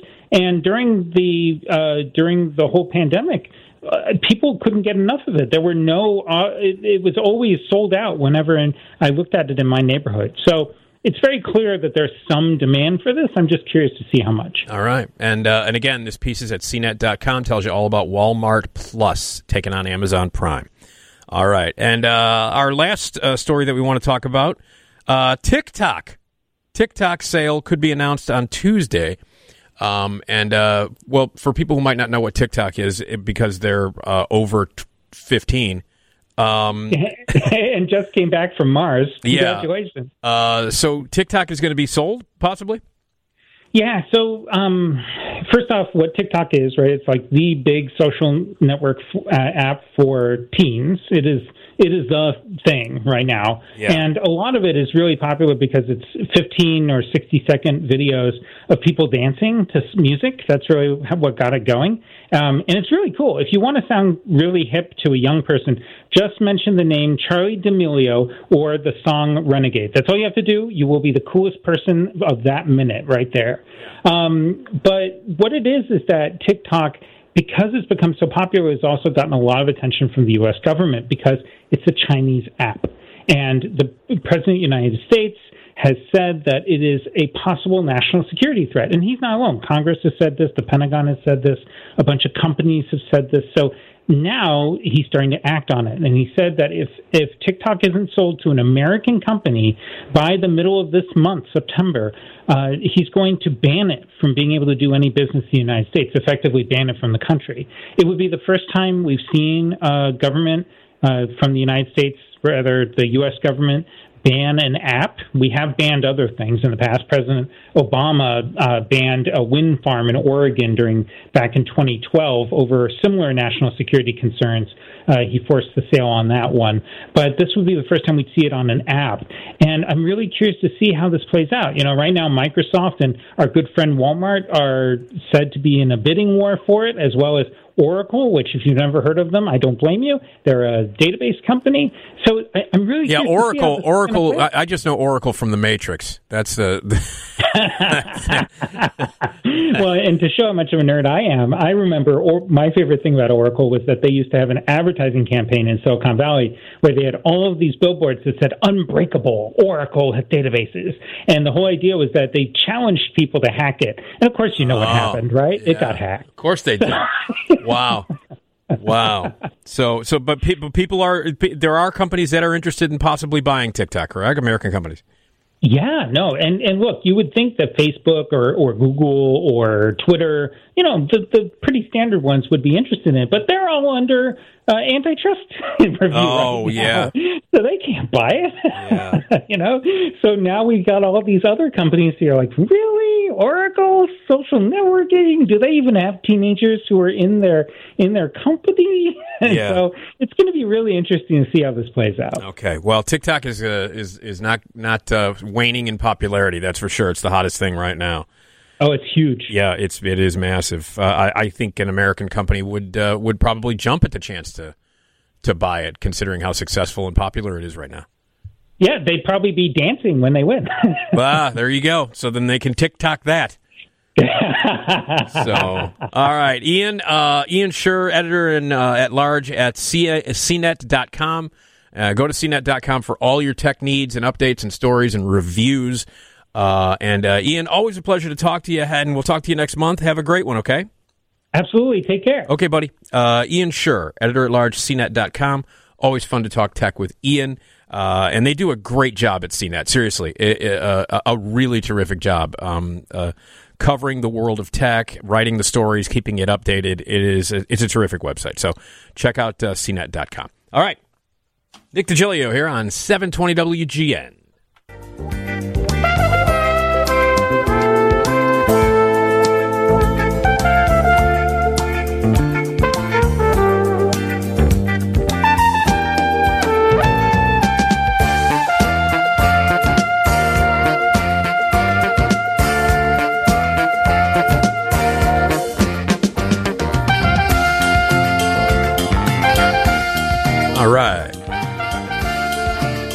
Hey, Nick DiGilio here on 720 WGN. Live in the Skyline studio here till 4 a.m. on this Wednesday. It's a Wednesday, right? So I've been told. Okay. Is there a camel walking around the office uh, asking people what day it is? Yeah, it's it's actually pretty scary. Uh-huh. He's bitten like three people. Yeah. But he seems like such a fun guy. I know. Those commercials lied to us, Nick. Oh, no. Geico didn't lie. Uh, hey, coming up, uh, classic Johnny Carson. And uh, as I've said before, you can watch the Johnny Carson show every night on Antenna TV, and we always pay, play back some comedy from the Johnny Carson show. Sometimes it's an interview, sometimes it's a sketch, sometimes it's stand up, and in this case, it is stand up from 1977. Skip Stephenson, stand up comedian, uh, I believe best known for uh, being one of the hosts of uh, Real People back in the 70s and 80s. Um, at 3.30, we're going to play a real round of uh, Know Your Onion. And you get to win some prizes. And we're also going to talk about uh, Italian flat earth misadventure and conspiracies that turned out to be real. Uh, you got to love a good conspiracy, right? So, uh, what uh, what gives you comfort? Uh, you know, is there any kind of music that you go to? Is there a movie, a TV show, an album that uh, makes you feel better when you're uh, when you're having a tough time? So the chocolate sales have gone nuts because people are eating a lot of chocolate during the COVID nineteen pandemic, which I, I'm not surprised by at all. Have you eaten a lot of chocolate during the pandemic? Well, you're not alone. Chocolate sales have spiked in the past few months, according to a report from the National Confectioners Association. The National Confectioners Association. The good old chocolate lobby. Wow. The data shows demand for the confection has surpassed demand for overall candy from March to August. Swiss town covered in chocolate snow uh, after a glitch at the Lindt factory. Premium chocolate saw the largest growth with a sales spike of 12.5%, and non premium chocolate saw a sales increase of 5.5%. The overall candy market has increased by 3.8%. The U.S. chocolate market is expected to surpass $20 billion by 2025, according to global market research firm Indexbox. That's a lot of chocolate. That's a whole lot of chocolate. People like their chocolate, man. I, I actually have a square of dark chocolate every day after my dinner. It makes me sneeze, but it's worth it. That's right. You sneeze when you eat dark chocolate, right? Mm-hmm. That's just so weird. Yeah, usually helps if I look up at a light. Well, that'll make you sneeze. It does the opposite for me because the dark chocolate makes me sneeze. So then I look up at a light, and then it makes me not need to sneeze.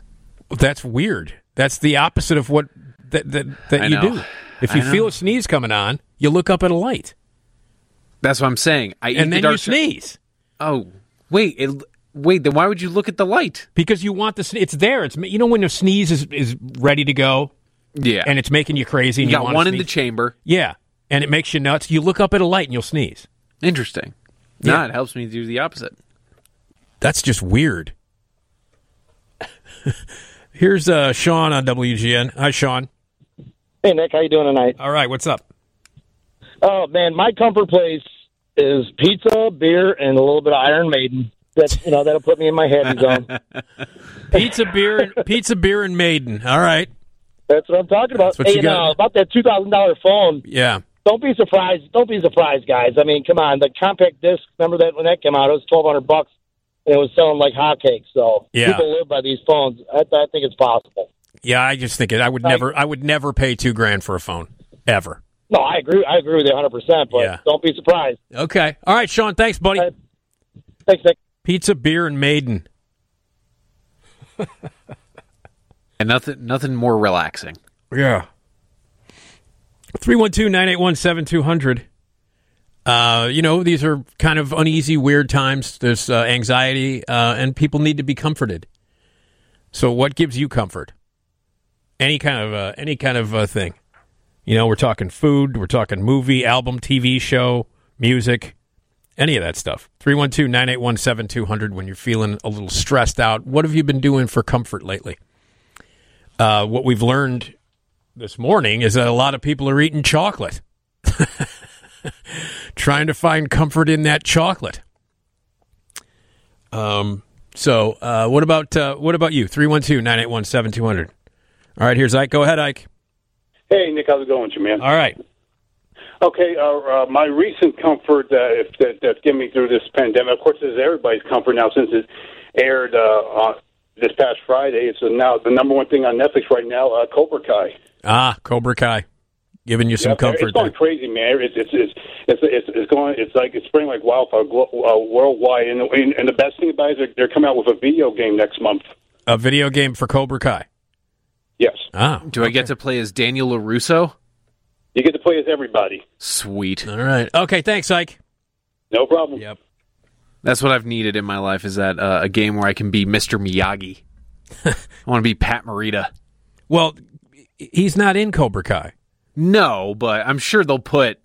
They're going to make a I mean, game. if it's a they'll- game of Cobra Kai that based on this the series, you know, Pat Morita died years ago. I know, but they could they could make a fate a little Pat Morita like an unlockable character, or maybe it'll be Pat Morita in Collision Course with Jay Leno, or Pat Morita in Happy Days, even better. or Even Sanford better. and Son. But they should just you know, make a you know Pat his, Morita game. Do you know what his character's name uh, was on Sanford and Son? What? Oh boy, I'm guessing it hasn't aged well. Uh, Achu. Oh my god, I was correct.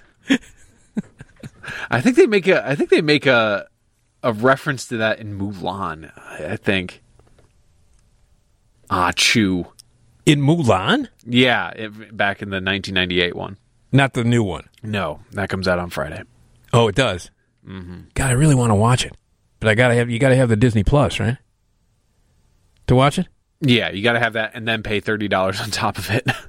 They're charging thirty bucks. Well, again, you can load up the house if you've got a whole Well, family. not. Yeah, if you if you got a family of five, you know Yeah. that's an evening. Well, yeah, because it's like it's like fourteen bucks to go to a movie anyway. Sure. Yeah. So, all right, uh, hang on. 312-981-7200 is the phone number. Uh, we're living in some uh, weird times right now. There's a lot of anxiety, and a lot of people need to find comfort. Where do you find your comfort? What's giving you comfort? We'll start with we got food, we got activities, movies, TV shows, music. What gives you joy? What makes you feel comfort in tense times? And as I said, way up on the list is, cho- is chocolate for, for, yeah. for a lot of people. So, all right, what brings you comfort? 312 981 7200. We'll get back to it uh, right here on 720 WGN.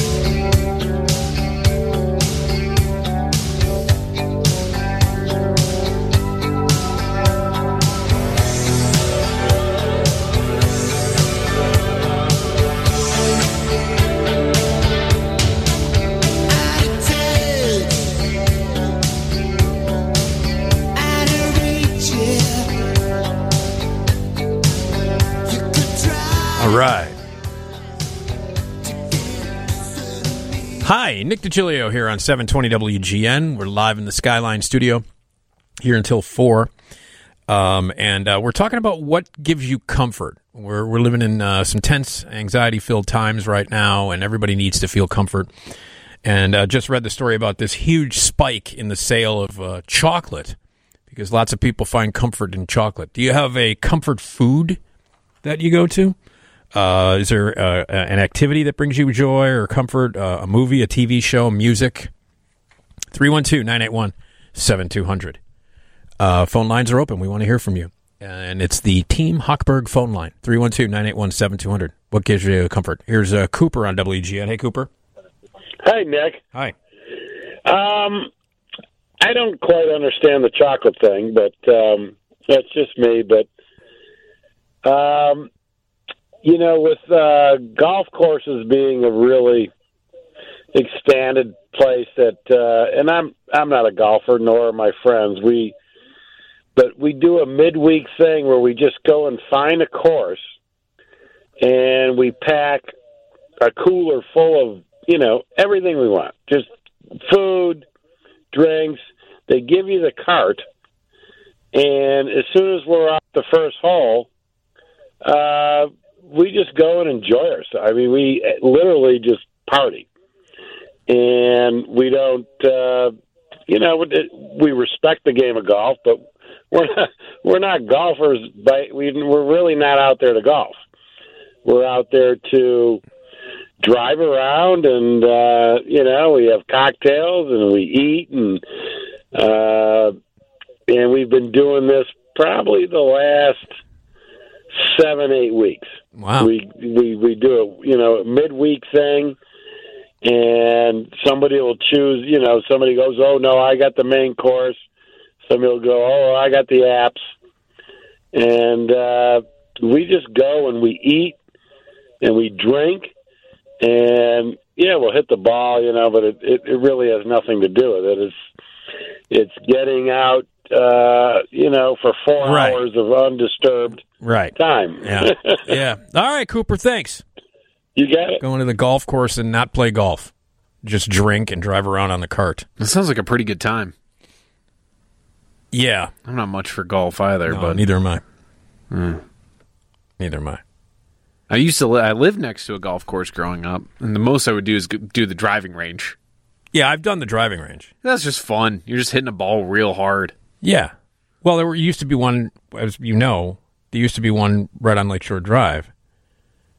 Um, people would, you know, do the driving range, and they also had the clay pigeon shooters down there on Lakeshore Drive, which is um, insane to me. the people are firing off guns, you know, and it's sanctioned by the state. Oh yeah. I mean, they were they were facing towards the lake. My guess. Yeah, Yeah, they were but th- that couldn't stop somebody from turning around. Eh, it's true. That's true. There's a. I, I've only gotten skeet shooting one time, and uh, there's a distinct layer of trust that you have to have. You ever go skeet sh- skeet surfing? Skeet surfing. It's in top secret. it's in top secret. It's been a while since I've watched Top Secret. Val Kilmer plays Nick Rivers, Mhm. you know, big time music star, and his biggest hit is skeet surfing. That's how the movie opens. That's the credit scene. Skeet surfing. It's people surfing on a, uh, you know, on a surfboard shooting guns. How how much more American could it get? Yeah. That movie's funny, man. You you should you should go back and watch it again. I I maintain Val Kilmer. Yeah, Val Kilmer and uh, Peter Cushing's in it. Peter. Cushing. Yeah. But Um, who else is Omar Sharif. Omar Sharif? Um, a lot of people that aren't, you know, names. Uh, it was the Zuckers follow up to Airplane, and I think it's the funny. I think it's the funniest thing they've ever done, and it's just it's also very weird. It's just a very there's some very weird jokes and sight gags in it, so. That's another. That's another one we can go down because I do, you, do. Are there certain comedies that give you comfort? Because like when this whole thing started, um, I, I busted out the the classic thirty nine uh, honeymooners. That's absolutely gives me comfort is watching the watching the honeymooners because it was something that I watched every night during my childhood, something that I bonded with my parents over. So that was the, that's the first thing I watched when we were kind of stuck inside the first on the first round of this insanity. Um, I just I watched a bunch of episodes. I watched my favorite episodes of The Honeymooners. So that's something that gives you gives you uh, that's something that gives me comfort. Uh 312-981-7200 is the uh, is the number. What gives you comfort during these stressful times? Uh, in any department. Do you have music that you go to, Tom, that, that will give you Hmm. comfort? Comforting music. That's a tough one. Um, strangely enough, Talking Heads. Hmm. That always makes that always just makes me feel good because it's like kind of bouncy. It's kind of like dancey stuff. You know, it's just I don't think that the Talking Heads really make depressing music. No, they don't. No, it's never depressing. It's always pretty fun. By the way, um, you know David Byrne's tour, um, his the, the show that he's been touring with. That's going to be an HBO. It's from HBO Films, and so it's going to be like the concert movie. Um, and uh, Tom, I was just watching, uh, you know, HBO because uh, I was just watching um, John Oliver, and um, before John Oliver started, they showed a commercial for this. American Utopia. Yeah, Yeah. you know who directed it? Spike Lee. I had no idea. Yeah. No, it's exciting. It's very exciting. I had no idea. I saw the I saw the credit. and I was like, "Are you kidding me? Spike Lee directed it?" Yeah, it kind of looks uh, looks a lot like kind of uh, stop making sense too. You know, Yeah. in a lot in in the kind of aesthetic of it. Yeah. looks interesting. I, I I've I lost track of how many times I've seen Stop Making Sense. I'm not I'm not kidding. it's been, even in the theater. We played the fine arts for a long time, and we would go down to the fine arts. and, What do you want to do? Let's go see Stop Making Sense. Yeah, that's a comforting movie. It's very Yeah. comforting because the music's fun. The big suit Yep. is great. You know, Yep.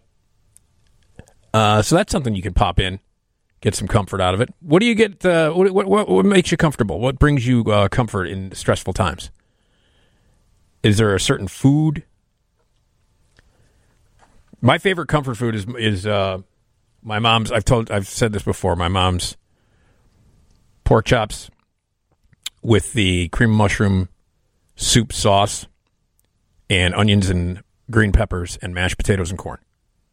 That's my ultimate comfort meal. So, uh, Michael on WGN. Hi, Michael. Hey, how are you, Nick? How's it going? Okay, what's up? Hey, uh, I just heard you say something about the honeymooners if, during stress time, the hard times like that, like we've been through this this year, this here virus. Yeah. Um, I've got a. I had a whole bunch of uh, DVDs. Uh, uh, had a whole bunch of DVDs of Three Stooges. Now, that kept me a little bit of comfort. Yeah, we've got some honey. Yeah, we got some honeymooners too on top of it. But uh, along with that, I'd usually have like uh, chocolate pudding while I watch the Three Stooges. Chocolate pudding while you watch the Three Stooges. That gives you comfort. That makes sense to me. That's what makes uh, that's that's what makes me comfort. That makes sense But to I'll me. you yep. All right, Michael. Thanks, buddy. You have a good one. All right, little Stooges. Stooges bringing uh, bringing people comfort. I can see that. I love the Three Stooges. Love the Three Stooges. I still laugh. I've seen every Three Stooges short multiple, multiple, multiple times, and I still laugh when I when I when I watch the Three Stooges. And again, I'm I'm in the minority. Shemp is my favorite Stooge. Do you have a favorite Stooge? favorite Stooge. Um, probably Curly. Actually, Yeah. I mean, I'll, I'll say this: I did not grow up as much on the Stooges as as you. Oh did. God. Just wasn't. My, no, I know. I like you said as Yeah. you did. You know, I I watched that. Uh, I still watch the Stooges. honestly, my comfort comedy, South Park. Oh, I can see that. That never fails to make me la- like. I watched the one where Butters becomes a pimp today, and I was crying with laughter. I was like, I forgot how funny this Well- was, and it's absurd. Butters is such a great character. Be- honestly, best character on I the show. totally love agree. I Love totally agree. Butters is the Butters is the Uh, best fellas. character on the show. especially when he turns into uh uh Night. Uh, let's no he's the he's the Doctor Dangerous or something Right. like Uh, Doctor Destruction Nightman. That's Sunny. That's you're going for laughs laughs. I'm going for gasps. The Nightman. Nightman. yeah, comedies are a lot of fun to watch during this time. You know what I mean? Just to get a laugh. And a good example of that, you know, we're, since we're talking TV, a good example of that is Sunny. I mean, they're despicable characters, but I laugh out loud every time I watch it. I guess I got to go also as far as you know, like TV. Um, I guess I got to go Seinfeld. That's comfort TV for me. Mm-hmm. You know, I think that some of the comfort stuff that we that we gravitate towards is stuff that we're really familiar with. Yeah, you have to be exceedingly familiar Right. with it, otherwise it's not comfortable. Right. Because when you're familiar with it, you just know it backwards and forwards. Right. You don't even have to think about it. You just put it on. Or Right. you just you just make it. Like I I make like a macaroni and cheese or shells and cheese really for me. I love shells and cheese with with the you know radioactive cheese sauce. Right. That's like such a comfort food for me. It makes me feel so good and I don't even have to think about it. Right. In Well- under in under 25 minutes I can have I'm not kidding. I'm going to film it. I'm going to film it on. Friday. But you got to do the regular mac and cheese, not the shells. You got to do the powdered mac and cheese. So, all right, uh, it's tense times, as we all know. We got to get through it. What makes you laugh? What makes you happy? Music, movies, TV, activities, books, even. What brings you comfort during this time? We want to hear from you. 312 981 7200. We'll get back to your calls and we'll get back to you um, after we hit the news.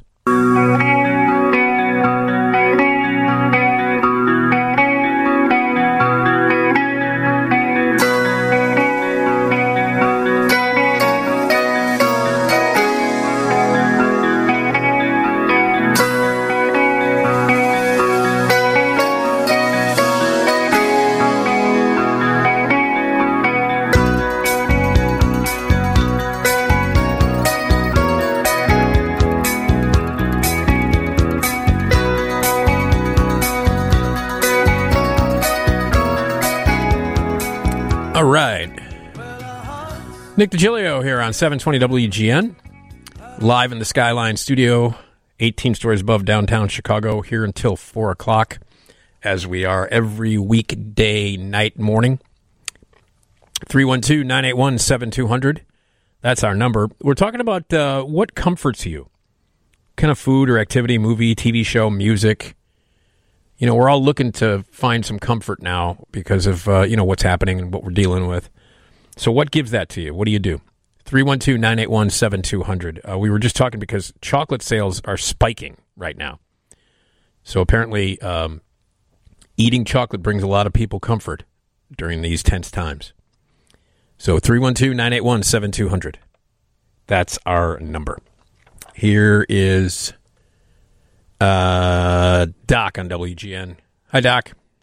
Hey, Nick. Hey. Uh, well, I bought seven pounds of chocolate this afternoon at Costco. wow. Uh, hey, I've been working 65, 75 hours a week since the pandemic began, driving 3,000 miles a week. So, uh, getting to spend 20 hours a week with you knuckleheads certainly helps provide some comfort. well, that's nice of you, Doc. but uh, I I had not seen any of Ozark, so my wife uh, uh, got me started on that, and I'm at like episode eight on the second season. I've really been enjoying that. Yeah. Uh, this weekend, I'm going to go to St. Louis and try and spend three or four hundred bucks on music and books on uh, classic country, old timey hillbilly music.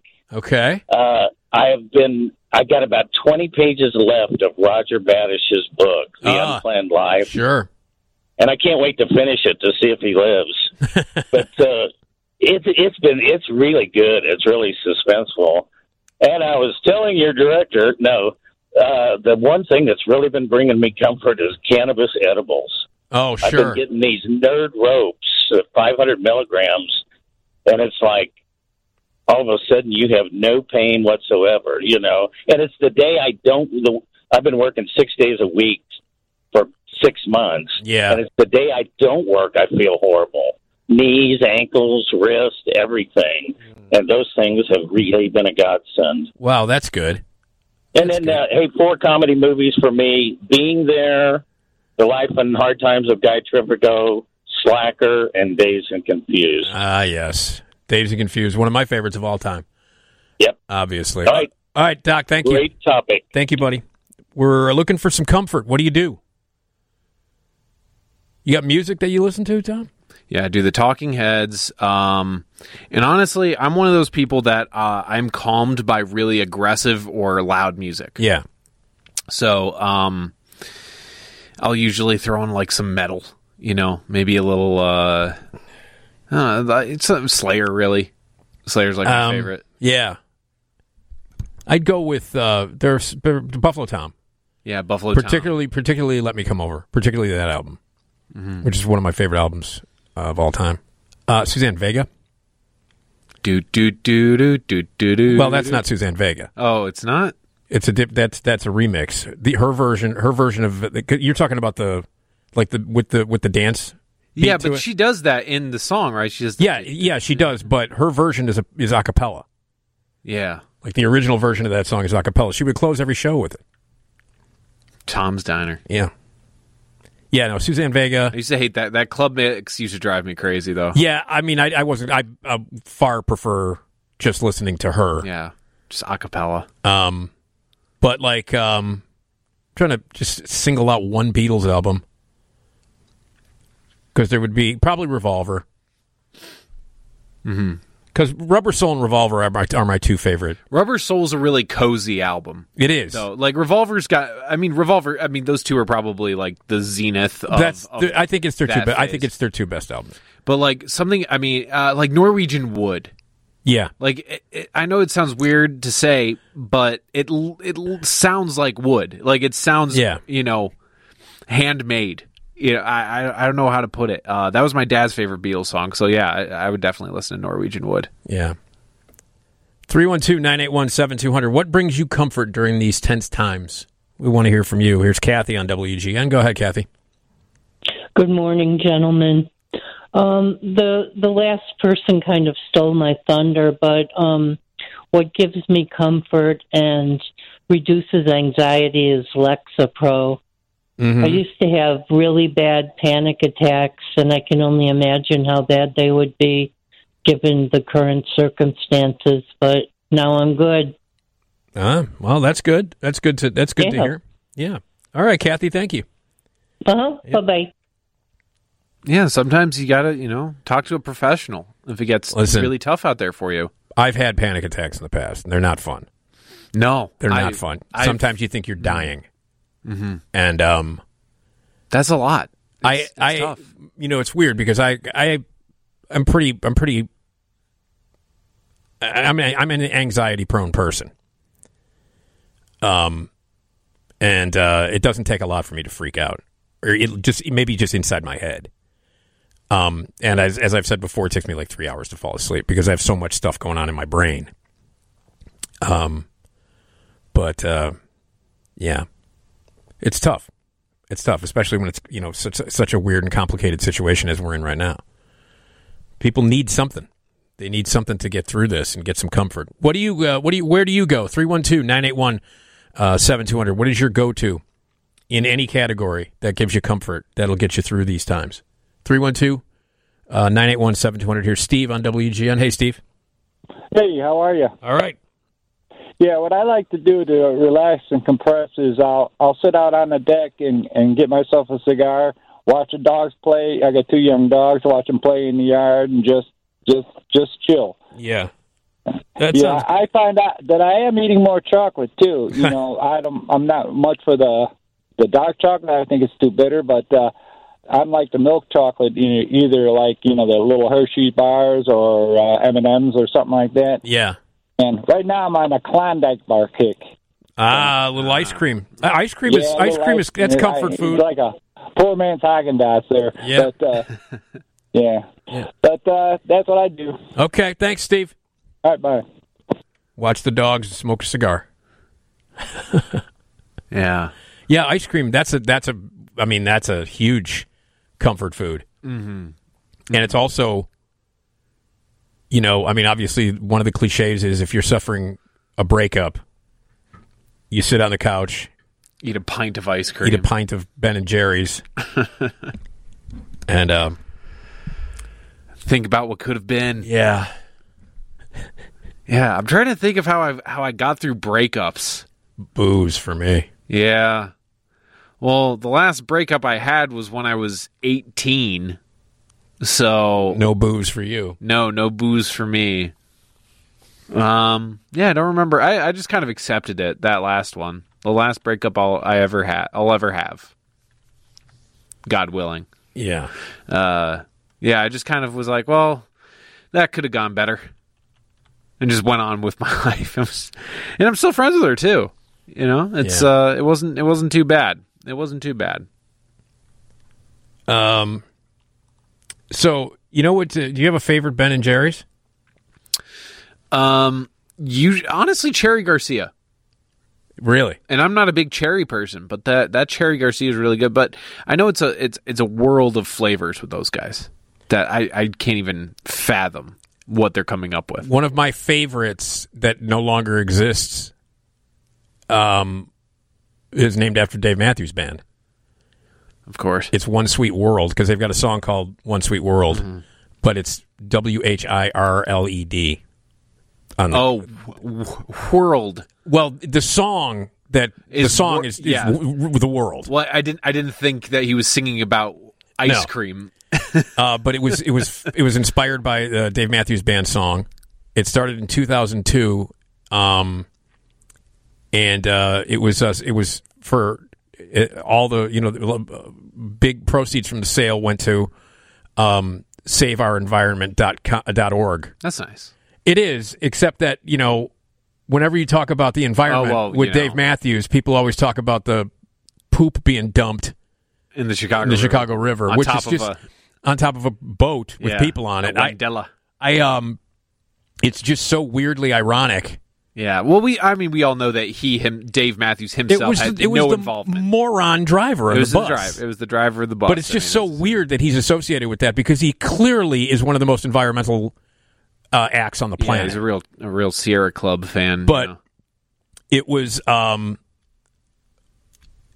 uh, super premium caramel, Mm-hmm. coffee ice cream with marshmallow and uh, caramel swirls, and uh, coffee flavored fudge chips.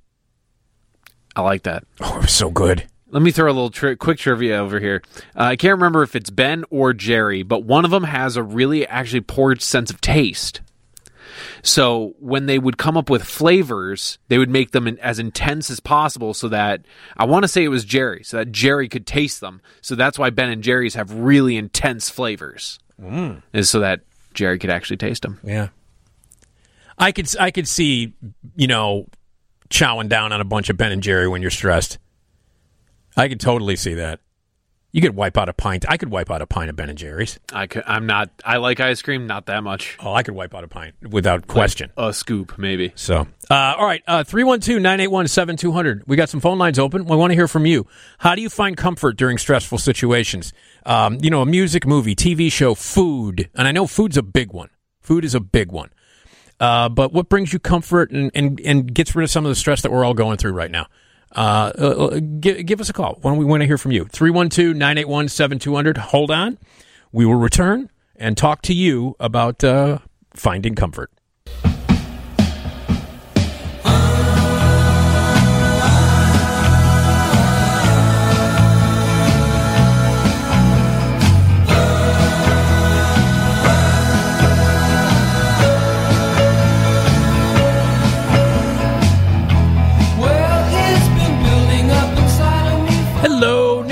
Here on 720 WGN. What? What? Hey, uh, we're live in the Skyline studio here till four o'clock. Uh, every morning, uh, every uh, morning at two thirty, we play back some classic Johnny Carson clips. Uh, the Johnny Carson Show. You can watch it every night on Antenna TV. So we like to play some comedy clips. Sometimes it's an interview or a sketch or stand up. It's stand up this morning um, from 1977. Skip Stephenson, uh, best known for his hair. Was that it? Was and uh, his his uh, he's one of the hosts of uh, Real People, which is a very popular show um, in the, the uh, late seventies and early eighties. Three thirty on uh, on Wednesday mornings we do Know Your Onion. That's when we get uh, first two callers in at 312-981-7200. They do a round each with Tom. Tom will uh, throw out some news headlines, and you have to figure out whether they're real or from the satirical newspaper The Onion, because the news is weird now. Sometimes it's hard to tell which ones are real. But if you uh, if you you you get uh, the majority correct, you win. You get some prize. You get a prize. Who who doesn't enjoy a thing? Uh, we're going to talk about uh, uh, flat the Italian flat Earth misadventure and conspiracies. And uh, what were your favorite conspiracies? You like a good conspiracy movie, Tom? Yeah, JFK. Yeah, I don't like that one. You don't like JFK? No. What about uh is the Eiger sanction one? It's not really. It's Uh, more of just a thriller. It's a thriller, a mountain climbing movie, really. But I'll say I'll say uh, Three Days of the Condor. Oh my God, what a great movie! And you know, Robert Redford appeared in a lot of good conspiracy movies. I mean, what are we talking about? All the President's Men. My God! All right, uh, let's see. Here's Jenny on WGN. Hi, Jenny. Hello, Nick. How you doing? How's your uh, dad doing? He's fine. Thank you. Okay, okay, my favorite comfort is anything to do with you because you keep uh, comfort at night, and uh, Tom has beautiful uh, music, bumper music, and uh, ice cream or uh, any type of music. Oh, all right. Well, we appreciate that. That was very nice of you to say, Jenny. We appreciate that. Yeah, and uh, don't ever give up, and uh, say hi to me for your dad, and All right. The hospital, and everything like that. All right, and, I uh, and I won't. I won't. and I, you made my day for talking to you live. okay, thanks, Jenny. Have a wonderful Okay. day now. All right. I'll also say hi to my mom. I don't want to leave her out. So. Oh, by the way, the news is next from the Northwestern Medicine Newsroom. I was just thinking about another album that would um, make me happy. Pet sounds. Well, well, yeah. Okay, I was just Right, trying. To, That's not the first. That's not that. That's. Uh, but yes, yes. Uh, no, Zeppelin two. Zeppelin two, the Brown Bomber. because that was the album that was the first album that I heard by Zeppelin and I was probably 4 or 5 my aunt had a copy of it and I just became obsessed with it it's still my favorite Zeppelin album I just I became completely she just played it for you. yeah She was just like, "Hold on, Nick. this You're is the aunt who taught your britches." she's she's the, this is the aunt who taught me how to swear she also turned me on to, she also turned me on to Zeppelin I think it's funny you've mentioned that to me, and it's. I wonder how that. How does that work? Someone teaches you to swear. Well, Or did she just? she did not curb her language at all in front of me Yeah. and you know, and I I thought it sounded nice. I thought it sounded cool. Well, I mean, everybody knows that And she swearing is cool. She didn't discourage me either. You know, like if I swore in front of her, she wouldn't get mad. My mom and dad would. Mm-hmm. Yeah, my aunt Judy. Let me- She she, she was something, man. She me- was something. Let me ask you this: At what age do you think it is acceptable for a person to start swearing? Oh, you're asking the wrong person, man. You are you are so Listen, asking the I- wrong person. I got. I. I have a with you. filthy mouth. You do. when I'm not on the air, when I'm not on, so- and, and there- I have so many people who know me who are like, I don't know how you can talk on the radio for five hours and not drop an f bomb or two. Because you get it all out before and after. Well, yeah, I have to maintain professionality when I'm on the air, or as, as professional as I can get. Exactly. But um, But j- I can't tell you. I don't know. I started swearing really young, Sure. so I don't know. Thirteen. Thirteen. Like if a th- yeah, I guess if a thirteen-year-old swore in front of me, I would be like, ah, all right, fine. Yeah, you're thirteen. I'd I, say, I mean, I started swearing long before that. yeah. no, I I believe it.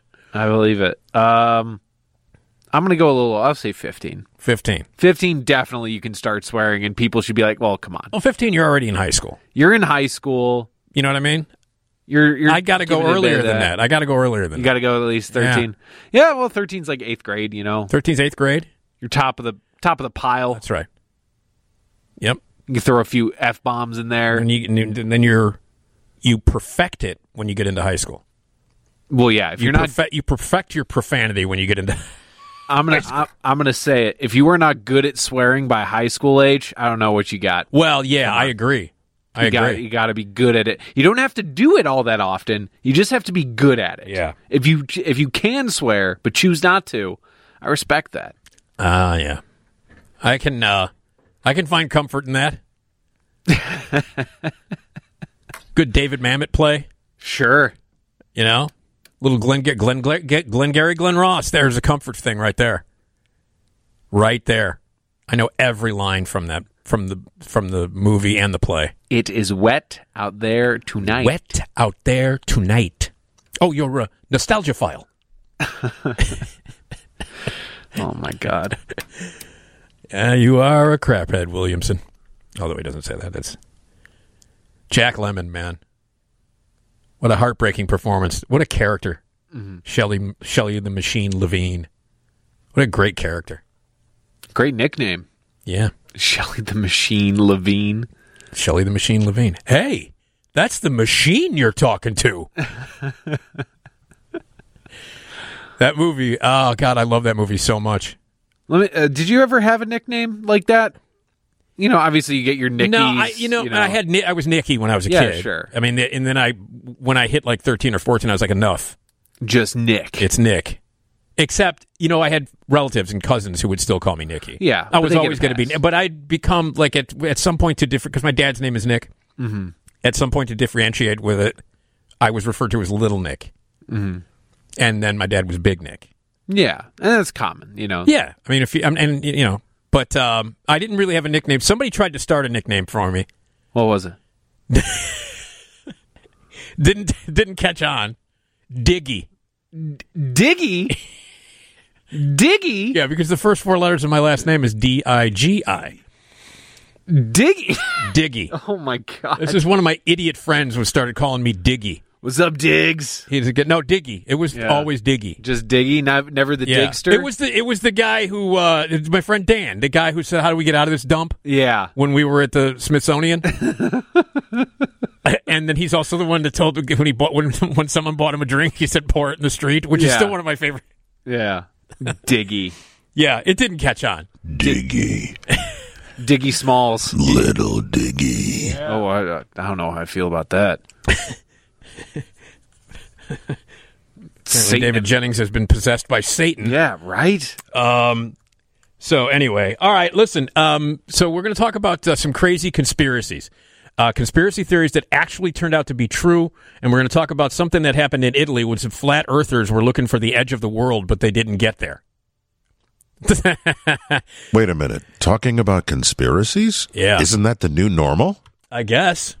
But we got some. not the first Italians to try and find the edge of the world. No. No, not at all. And you got a Ridley Scott movie to prove it. Didn't Ridley Scott direct that? Christopher Columbus? Didn't he do a Columbus movie? When? Somebody did a somebody did two Columbus movies like uh, very close to each other. And they weren't good. Well, we'll talk about that later. All right, let's get to the news.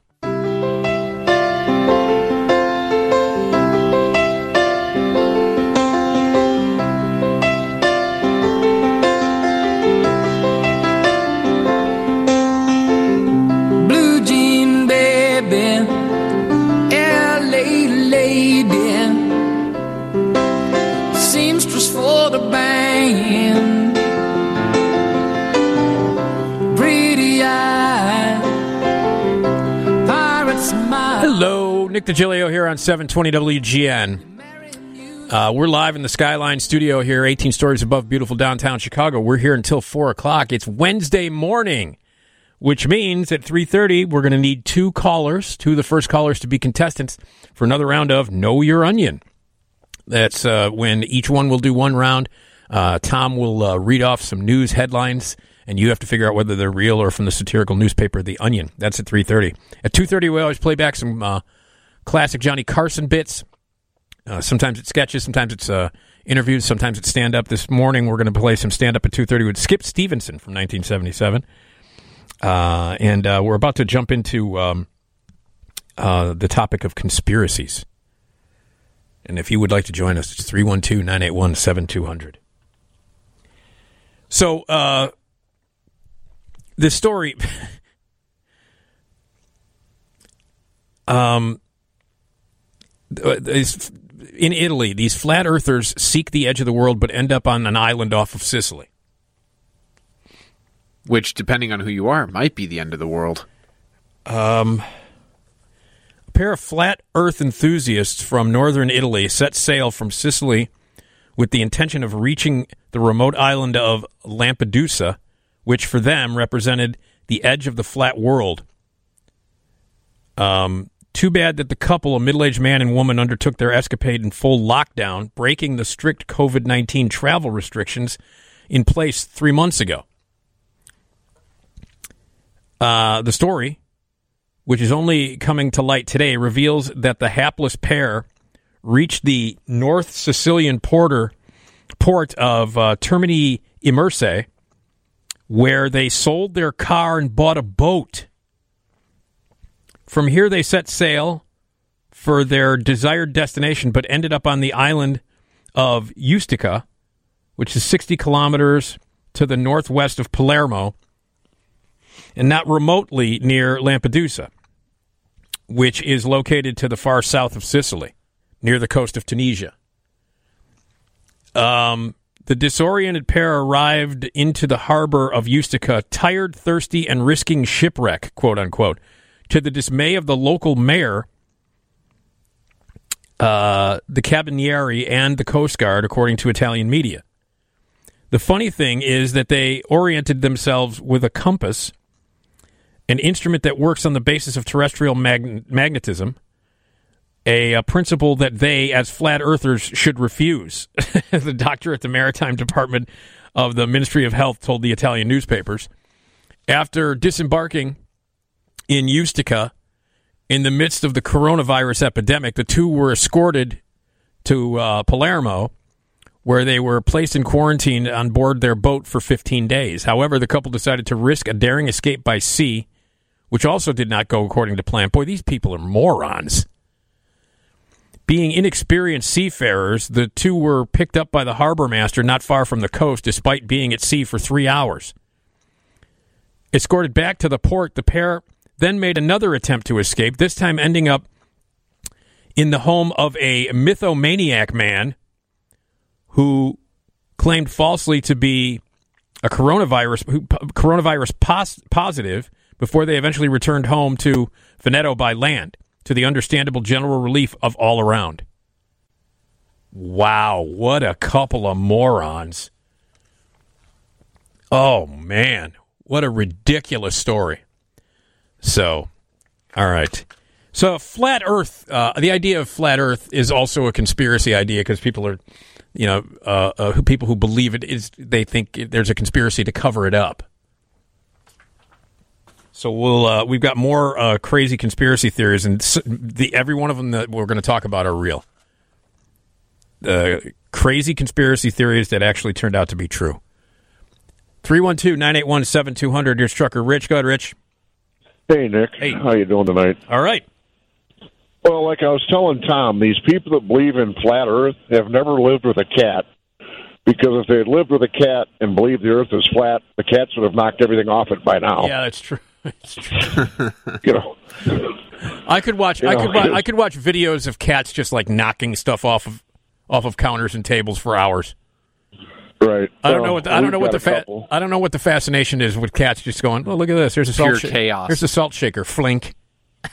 yeah, we've got a couple that will sit there and I'll put something on a end table, and you can just see the look in their eyes, like he's looking over there. Yeah. He's looking at you, and he's staring you in the eye, and all of a sudden, you know, paw goes out and knocks it off, and he looks Yeah. down like a little kid, like, "What was that?" Yeah. Yeah. No. And then Okay. I wait mean, it's, to it's put it just back up. cats are weird. I love them. I love them, but Oh, they're but too. they're but they're weird. I mean, we have to admit that. As, as, you know, if you're a cat person, and I am definitely a cat person. Uh, You can't you can't deny the weirdness of cats. We've we've got one that loves straws. He runs up and down the hall with a straw in his mouth, screaming, and it sounds like he's yelling, "Mom!" You know. And then he'll then he'll drop the straw and look around, pick it up, and run down the hall again, That's hilarious. and just and just scream. It sounds just Yeah. like a person yelling, "Mom!" Yeah. And God, he- cats he's so also the weird. one that- So he's weird. also the one that chases me to bed at eleven fifteen every morning. Brings a straw and starts screaming at me that it's time to go to bed. Oh man, that's I yeah, that's fun. All right, Rich, thanks, buddy. Yep, yep. Have a good evening. Okay, man. Is your cat weird? Yeah, he's. We call him the Yell Man. As the a- Yell Man. Yeah, the Yell Man because he just. Sometimes he ju- he's a very vocal cat. You know, some Well, what's cats. his are name very- again? Slappy. No, it's Slappy. Tigger. Oh, Tigger, right? Because the wonderful thing about Tiggers are Tiggers are wonderful things, Right. Uh, like Winnie the Pooh. Um, and that was his name when we got him. He's Right. a middle-aged man. I'm not going to rename him. Not that he he doesn't even respond to his name. We call it we call him like like Bubby or Boobs, and he'll respond. Yeah. Well, what Uh, what is it? So he's weird. We, yeah, very weird. We like to call him the Yell Man because he'll just he just like likes to look at us and just go "Ah," like like, and he's happy. He's perfectly content. Yeah. Just, Cats are cats are weird, man. They're just weird. That's They're one, I, super weird. one of the many reasons why I love cats so much. They're they're funny as hell. They are. They're funny little creatures. Yep. Well, not mine. He's huge. Uh, 312-981-7200 is the phone number. We're talking about conspiracy theories. I've got some crazy conspiracy theories that actually turned out to be true. We'll talk about those. And if you remember any conspiracies that uh, maybe some of your favorites. uh, yeah. 312-981-7200. Uh, Nick Digilio and WGN.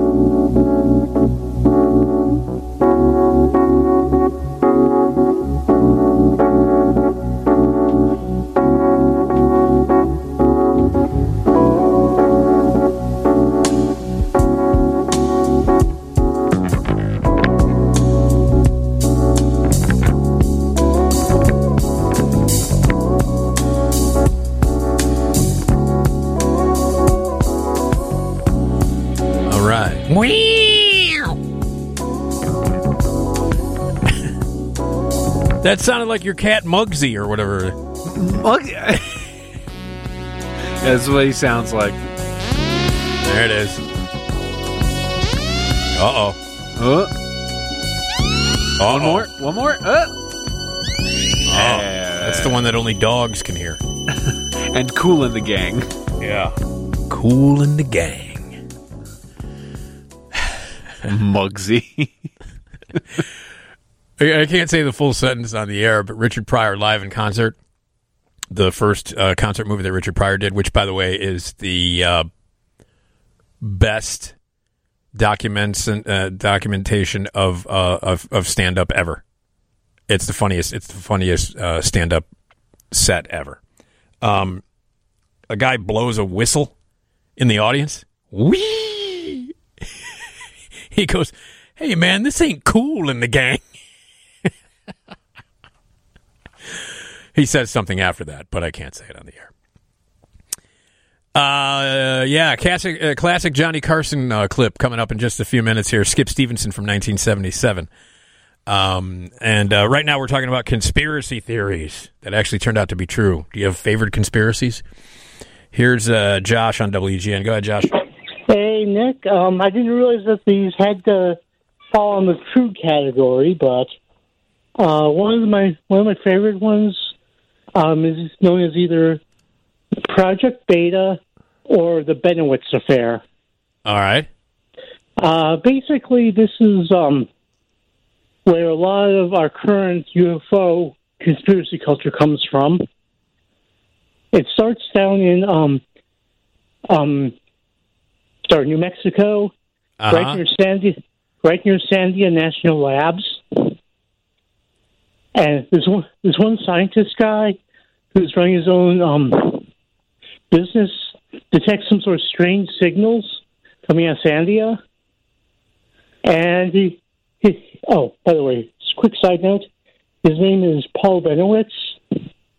He goes to the Sandia and goes, uh, guys, main strange signals here. It appears to be aliens. Uh huh. And and it turns out that um, he'd been detecting transmissions from Sandia National Labs to a to a spy satellite, Oh, I see. and basically, there was, everybody on the base, sorry, the base's command structure goes, "Whoa, we've been had," and Ah. they decide and they decide to disinform him Ah. really hard. Um, all right. Okay, Josh. Uh, ac- actually, can I just throw one last thing here? All right. Uh, the stuff, the stuff they disinform him with is everything from alien abductions to alien underground bases to you know the anal probes and just generally everything, all the weirdness in modern UFO culture. Yeah, there's a there's a lot of weirdness in the UFO culture, Josh, and uh, there's a ton of you know conspiracy theories associated with UFOs and you know aliens and things like that. So thanks for the call, Josh. 312-981-7200. Do you have favorite conspiracies? You remember the movie Conspiracy Theory? What year was that from? 90s?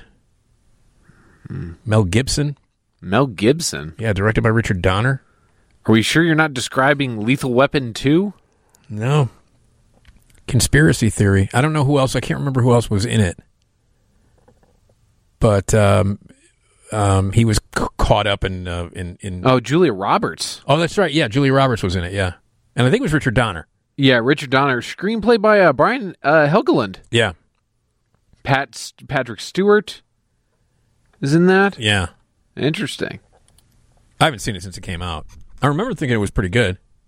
Mm-hmm. But it was yeah. it was it was a big, fairly big success. Success. It was uh, eighty million dollars, made one hundred thirty-seven at the box office. Well, you know, that was back when Mel Gibson and Julia Roberts were both massive. Yeah. You know? But, uh, yeah, I remember that one. Been a lot of conspiracy movies. You mentioned one of my favorites, though, is Three Days of the Condor. yeah, Three Days of the Condor is That great. is such a great movie. Um, all right, how about this? The horror of Project Sunshine. These are crazy conspiracy theories that are actually true. If you have a favorite conspiracy, one that you maybe heard when you were a kid, 312 981 7200. Laughing at conspiracy theories is good fun, at least in, until they turn out to be true. Take the conspiracy around the Project Sunshine, quote unquote, for example. In the wake of Hiroshima and Nagasaki, uh, the U.S. government commenced a major study to measure the effects of nuclear fallout on the human body. Conspiracy the government was stealing dead bodies to do radioactive testing.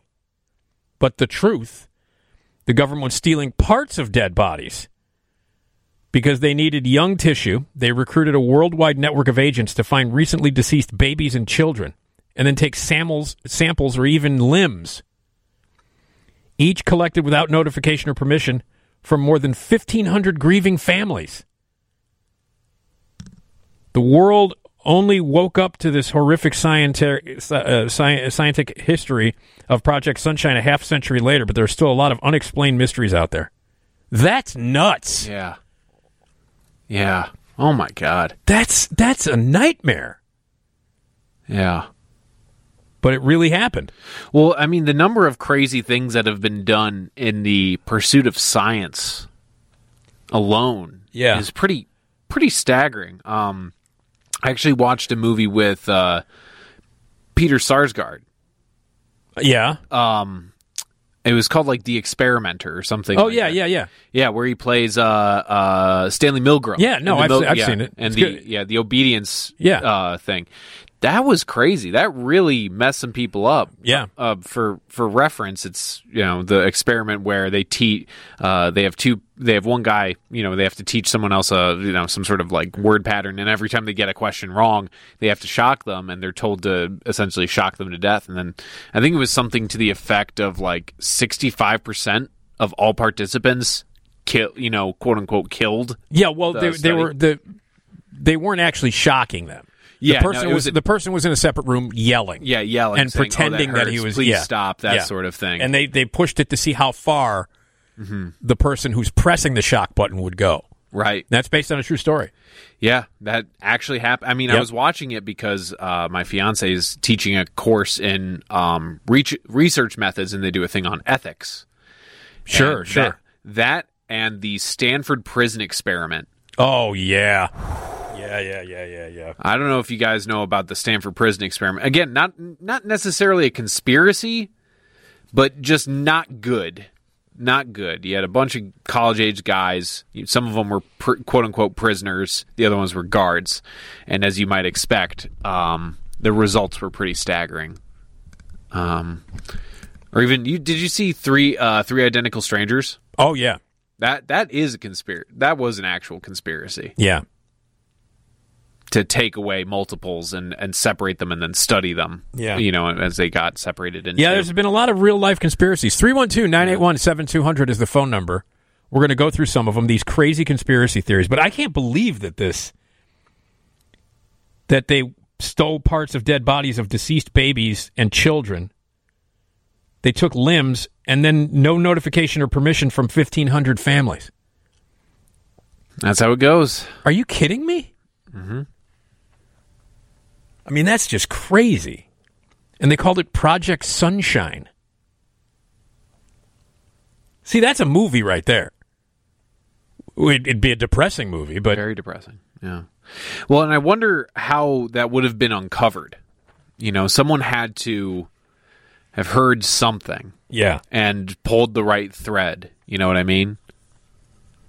Well, that's another thing. Is like how you know as we go through these, you know, conspiracy theories, and if you want to jump in, what's your favorite conspiracy or the weirdest one? Is uh, is how they're found out, how it's discovered. Um, but uh, yeah, it doesn't say how it was discovered that they were stealing parts of uh, dead bodies, but they said that it was a. Uh, that it was uh, it took a half century later to figure it out to find it out. So it was it was an unexplained conspiracy mystery for a long, long time, but then it was just discovered fifty years later. Project Sunshine, Whew. crazy. All right, uh, hey, uh, phone lines are open. Do you have a, a, a, favorite or weird conspiracy theory that you want to jump in here? Um, Some of them maybe you heard when you were a kid, because that's when you hear some of them and you go, "Oh, oh, is that real?" And then you read books on conspiracies and things like that. It was very popular. You know, jumping into the world of conspiracies was very, very popular when I was growing up um, in the seventies. I think it probably had to do with things like Watergate. You know, um, we just had that kind of mindset, and and in the seventies, you know, as far as entertainment goes, there was a lot of paranoid thrillers that came out. You know, so it was just in the air. But we got more real conspiracies here coming up. But we want to uh, take a quick break here. And when we come back, we always play back some uh, funny, classic Carson comedy bits. Uh, we're going to hear some stand up from 1977 from Skip Stephenson. And you can watch The Johnny Carson Show every night on Antenna TV. And then we'll get back to the conspiracy uh, talk. 312 981 7200.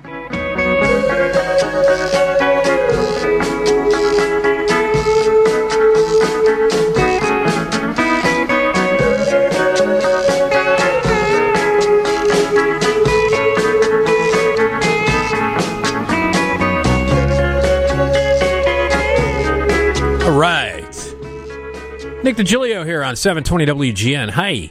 Hi. We're live in the Skyline studio here until uh, 4 o'clock, as we are every weekday morning. Here till 4, and then at 4 o'clock we head over to Bradley Place, which is the TV side. Hear from our brothers and sisters over there with some early morning news, and then back here at 5 o'clock with the great Bob Sirott. We're going to get back to our uh, talking about crazy conspiracy theories that are actually true. Uh, what? Thank you, Mick.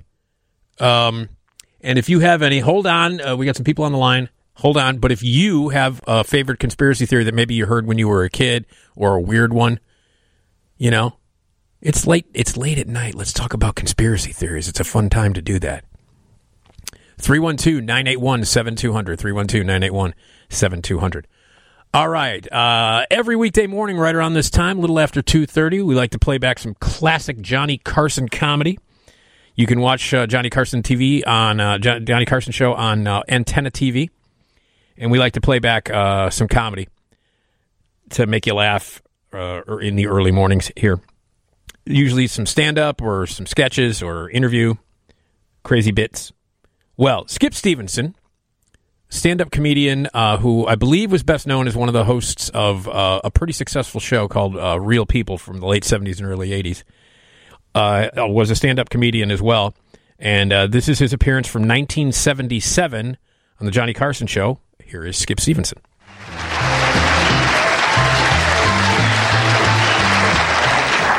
Thank you. How many people are from out of town? Are you? Well, if you uh, if you get a chance and you're down in Hollywood, you'll see on the corners. In fact, this is all over the country now in the major cities. They have these uh, newspaper racks full of pornographic. Well, what they are, they're just dirty, dirty newspapers, right? Have you seen these on the stands? And they've all got the same headlines in the front. They got these big black headlines that says hundreds of personal ads in the back. Hundreds of personal ads with photos in the back. See, if you've got a post office box, you can advertise in the back of these swingers magazines for any kind of a weird affair you'd ever want to get involved in, you know? I was reading one of those papers the other day. I found it on my lawn. And, uh, must have fell out of a police car. But I was, uh, I read a great ad in the back of one of those magazines. It just blew me out. It said, I will do anything with anybody at any time. Please, no freaks.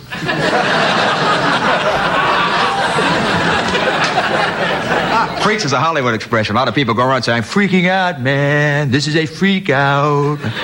The other big expression out here is blow my mind. You go to a party, what's happening? It's blowing my mind, Jim. Everything is blowing my mind. How in the world do you blow somebody's mind? You can do it. You want to blow somebody's mind? Invite people over for dinner and then don't serve anything. Just give them a couple of glasses of Ripple and say, We're going to the movies. We'll call you tomorrow. Thanks for coming. Blow somebody's mind. Call up information and give them somebody's phone number. You got Leo Johnson's phone number at 4413 Elm Street in Burbank? No? Well, it's 3279.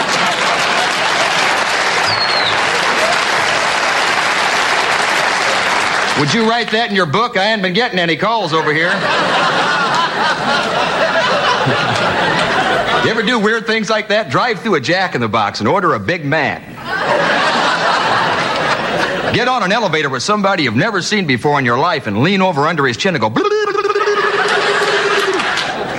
Stop a cop on the freeway and tell him you've been speeding. This up to 120. I was all over the road. Where were you?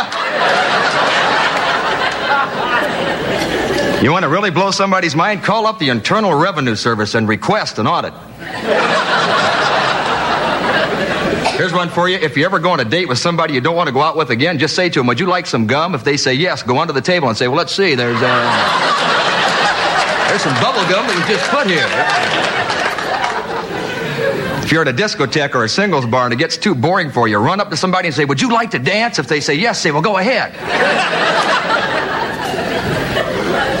Here's one just for the guys, just for the guys here. Get on an elevator in a department store completely nude, see? And just say men's clothing. Get up to men's clothing, say socks. And then get back on the elevator wearing nothing but a pair of socks and say luggage. The latest two popular expressions, of course, are hot and bad, right? Things that used to be cool are now hot. People used to say, hey, man, that's a cool outfit. Now they say, that's a hot sweater, that's a hot coat. eh? Things that used to be good are now bad. If the music was good, people come out of rock concerts saying, those were some bad sounds, man. Bad sounds. Expressions always go to extremes, right? First it was good, then it was bad, then it was cool, then it was hot. When I was in high school, we used to say, hey, what's going on? Then it was what's coming off. Then they said, What's coming up? Now it's what's going down. See, I'm still trying to figure out what is it? And did I step in it?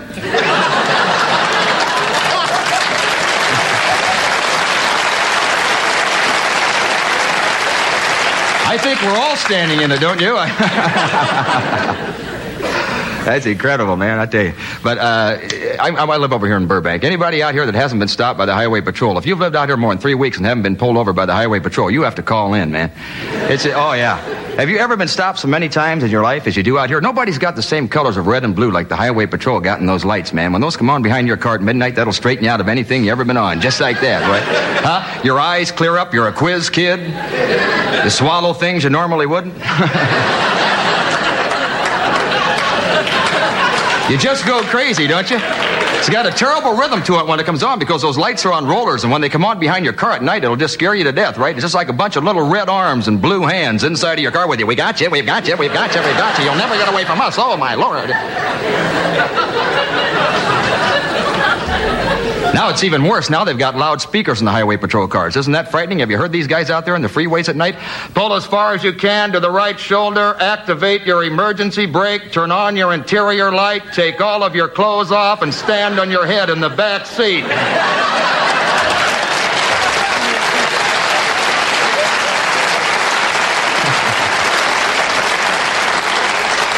And you do it like a fool, and the first guy comes with a big flashlight and tells his partner, hey man, he's in there, he did it. Look, he's got no clothes on.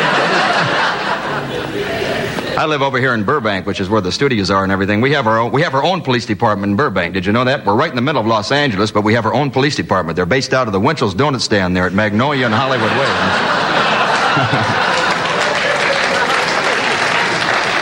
There's two of them now, so they pretty well have the town covered. We don't have a police helicopter in Burbank yet. We got a guy in a hang glider with a flashlight going through the backyard. California's pretty laid back, though. They're even making cars out here now with glass bottoms, so if you run over somebody, you can just back up and see if you know them. You know? hey, I'd like to close by reminding you that I was here. Thank you.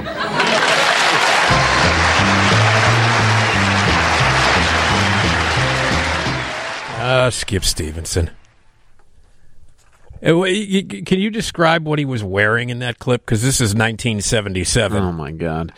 Um, a collared sweater with like kind of southwestern uh, uh, patterns on it.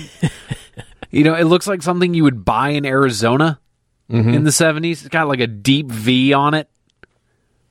Yeah, but he is. uh He's he's not rocking any chest hair. That's why I'm not sure if this is really the seventies. No, it's the 70s, 1977. Yeah. No, he's he's wearing like just this is weird. I, I find it funny. He's kind of making fun of hippies. I'm like, dude, you look like a hippie. Yeah. You're dressed kind of like a hippie. All you're missing is the uh is the joint in your mouth. Yeah. Well, I think he had to wear a suit or at least a a normal sweater when he was on real li- uh, real real life, real people. Mm-hmm. Mm-hmm. That show was a that show was a really big hit. I'm sure. You know, it's like it was like one of the first sort of reality shows. It was a it was a show where they showcased, you know, real people doing real stuff. Mm-hmm. And then we had a show called That's Incredible. That was the title of the show. Yeah, That's incredible. That's Incredible. I miss candid camera. And it was John Davidson. John Davidson. Yeah. All right. I can't remember who the others. Look up That's Incredible. And they would have real people doing crazy stuff that you couldn't believe what they were doing. I wanted to say, Uh, Cathy Lee Crosby. oh, that's right, Cathy Lee Crosby. Uh, Fran Tarkenton. yeah, that's right, Fran Tarkenton, quarterback for the Minnesota Vikings. Yeah. Yeah. Only, it was only on for four years. Yeah, that's incredible. It actually had some pretty good ratings. I bet. Uh, Yeah, seems like it was a fun show to watch. yeah, that was a thing back then. Like you got your real people, you got your that's incredible. Mhm. You had those incredible animals, and I believe Burgess Meredith was a was one of the hosts on that. Was Ca- Cathy Lee Crosby? Was she the original Wonder Woman? Um, I don't know. Huh. She might have been. I don't know. Yeah. but um, maybe she was. Yeah. So anyway, that was a that was certainly a time. It's certainly a very specific time in the world of television. So, all right, thank you, Skip Stephenson. Uh, we'll play more classic Johnny Carson clips. We'll do it again uh, tomorrow morning at uh, at two thirty. Uh, and uh, there you go. All right, let's uh, do a little weather here, and then we're going to jump back into the topic, which is crazy conspiracy theories that actually turned out to be true. And do you have a conspiracy theory that maybe you heard when you were younger? Do you have any favorite conspiracies? 312 981 7200. Phone lines are open. 312 981 7200.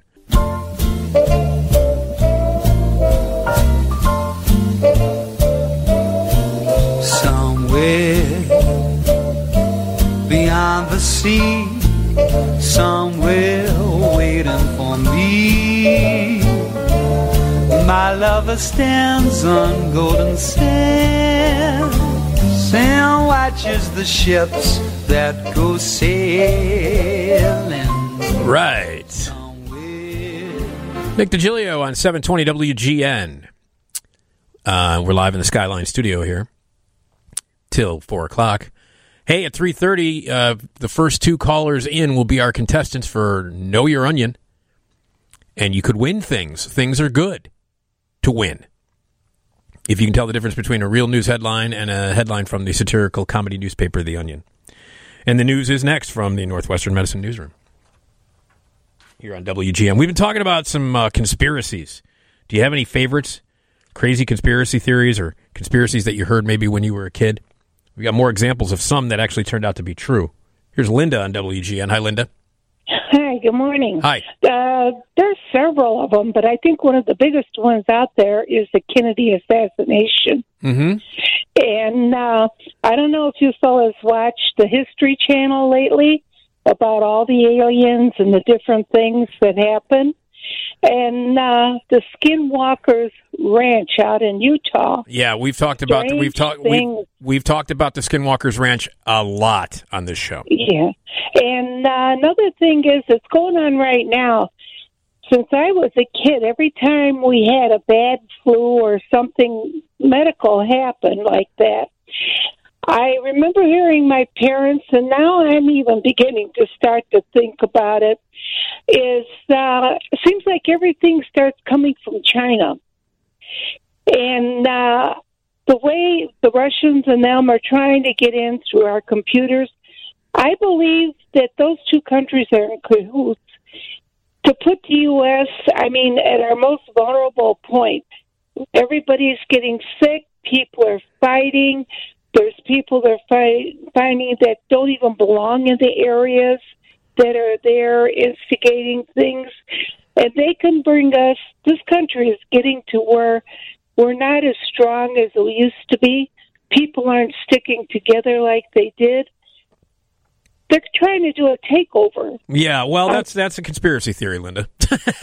you're you're sporting a conspiracy theory. Uh, so you just gave us an example of you sporting a conspiracy theory, and I appreciate the call. Thank you, Linda. All right, how about this one? These are real conspiracy theories. Bad booze. The conspiracy during Prohibition, the government poisoned alcohol to keep people from drinking. The truth manufacturers of industrial alcohol had been mixing their product with dangerous chemicals for years prior to Prohibition. But between 1926 and 1933, the federal government pushed manufacturers to use stronger poisons to discourage bootleggers from turning the alcohol into moonshine. That didn't stop the bootleggers or their customers, and by the end of Prohibition, more than 10,000 Americans had been killed by tainted booze.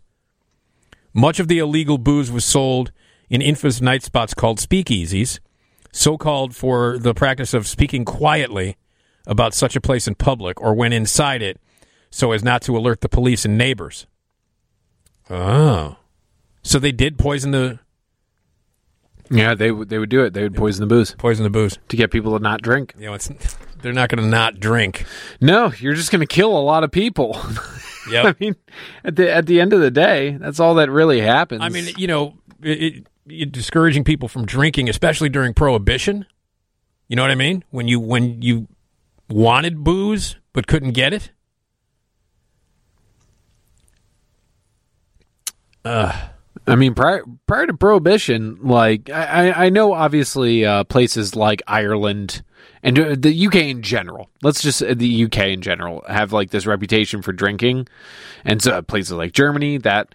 But prior to Prohibition, Americans were known globally as the heaviest drinkers on earth. yeah. And uh, in Ken Burn, Ken Burns, I sat through five hours of Prohibition for the Ken Burns documentary, and I learned a lot. But Americans used to be nutso for booze. They I mean, still we, are. We still are to Yeah. a certain extent, but like we used to scare people back in the days before Prohibition. Yeah. Well, I still think that happens here. I do. A lot of Americans love their booze. Hey, I was one of them. I was one of them. So uh, yeah, but uh, you know, poisoning the the alcohol that just seems crazy to me. And I know that uh, these conspiracies that we're going through, some of them are going to be really weird and really shocking, like the first one we talked about with the experiments on the you know the the limbs of of uh, babies and children who had passed away without any kind of permission. Um, but yeah, illegal booze um, was I mean you know that whole period twenty six to from twenty six to thirty three. You know that Simon's used to be a speakeasy. Really? Oh yeah, goes back that far. Yeah. So what was how how was it hidden? They were in the basement. They were in the basement. Uh huh. You had the there, there's a there's a there's a, on the on, I don't know if I haven't been to Simon's in, in a very long time. I certainly haven't been in the basement in a long time. Mhm. But the office in the basement was the like the headquarters, and I can't remember what the there's a the door on the office in the basement of Simon says something to the effect of uh, something about prohibition, and um, the back door at Simon's in the base the basement back door, not the upstairs back door, Mhm. the basement back door at Simon's had uh, one of those uh, sliding slots on it so that you can look out, and you had to say the you had to say the secret word or whatever the the, the phrase was to get in. So they would slide it open, you know, like a like uh, Roger Rabbit when it's. that's, for, that's my that's my frame of reference is Roger Rabbit. Um, so you you know you slide and you look out, and it was still there, and it was a big, heavy wooden door. You know, um, and then the door to the office, which would have been Scotty Scotty's office, Scott Martin's office, um, had like something written on the door. But yeah, they'd be down in the basement. They would they would let people in, get some booze, and stay in the basement. As I had to do it back in the day. Yeah. When you were hiding the liqueur. Um, I'm trying to remember if if the uh, the mill was was a speakeasy. Hmm. I'm guessing it would have been. That would be my guess too. Yeah. But where would they go? They go down in the basement. Maybe down in the basement, or they would just uh, wait, or probably bribe the cops. If we're being honest, yeah, a lot of palm greasing. Chicago, Chicago. Vote early and often. um, so, but the the the basement at uh, at the Green Mill is crazy though. I mean, I could I could see people boozing it up down there, but they got those tunnels down underneath the Green Mill, which Sure. was like the escape route that uh, Al, Al Pacino, Come on, Al Capone, Al Get in the Capone basement. would use if the if the if the cops came by. Mm-hmm. He'd run down into the basement of the of the mill and then use those tunnels, the underground tunnels, to get away. They're fa- and they're fascinating down there. It's fascinating. Um, but uh, yeah, I don't know if it's a. Uh, that would have been a speakeasy. Yeah. Well, yeah, there's a lot of bars now. Not a lot, but there are some bars in the modern era that um, do the speakeasy thing. Where I know there's a bar that uh, it's a the front of it is a cigar shop, and you have to go up and like you Oh, know yeah. say something, and then they you they open the this little door and you like kind of climb through. Or even I'd say uh, this place three dots and a dash is kind of speakeasy style. You have to go down this. It's you have to go in through an alley. It's a door in an alley with a blue light. You go down tiki bar. Wow, it was weird. That is weird. All right, uh, we've got more conspiracy theories. If you have a famous conspiracy that you want to tell us about, maybe one that you heard when you were a kid and you believed it. Well, these are actual turning out to be true conspiracy theories. We've got more coming up. 312 981 7200 is the phone number right here on 720 WGN. Let's get to the news.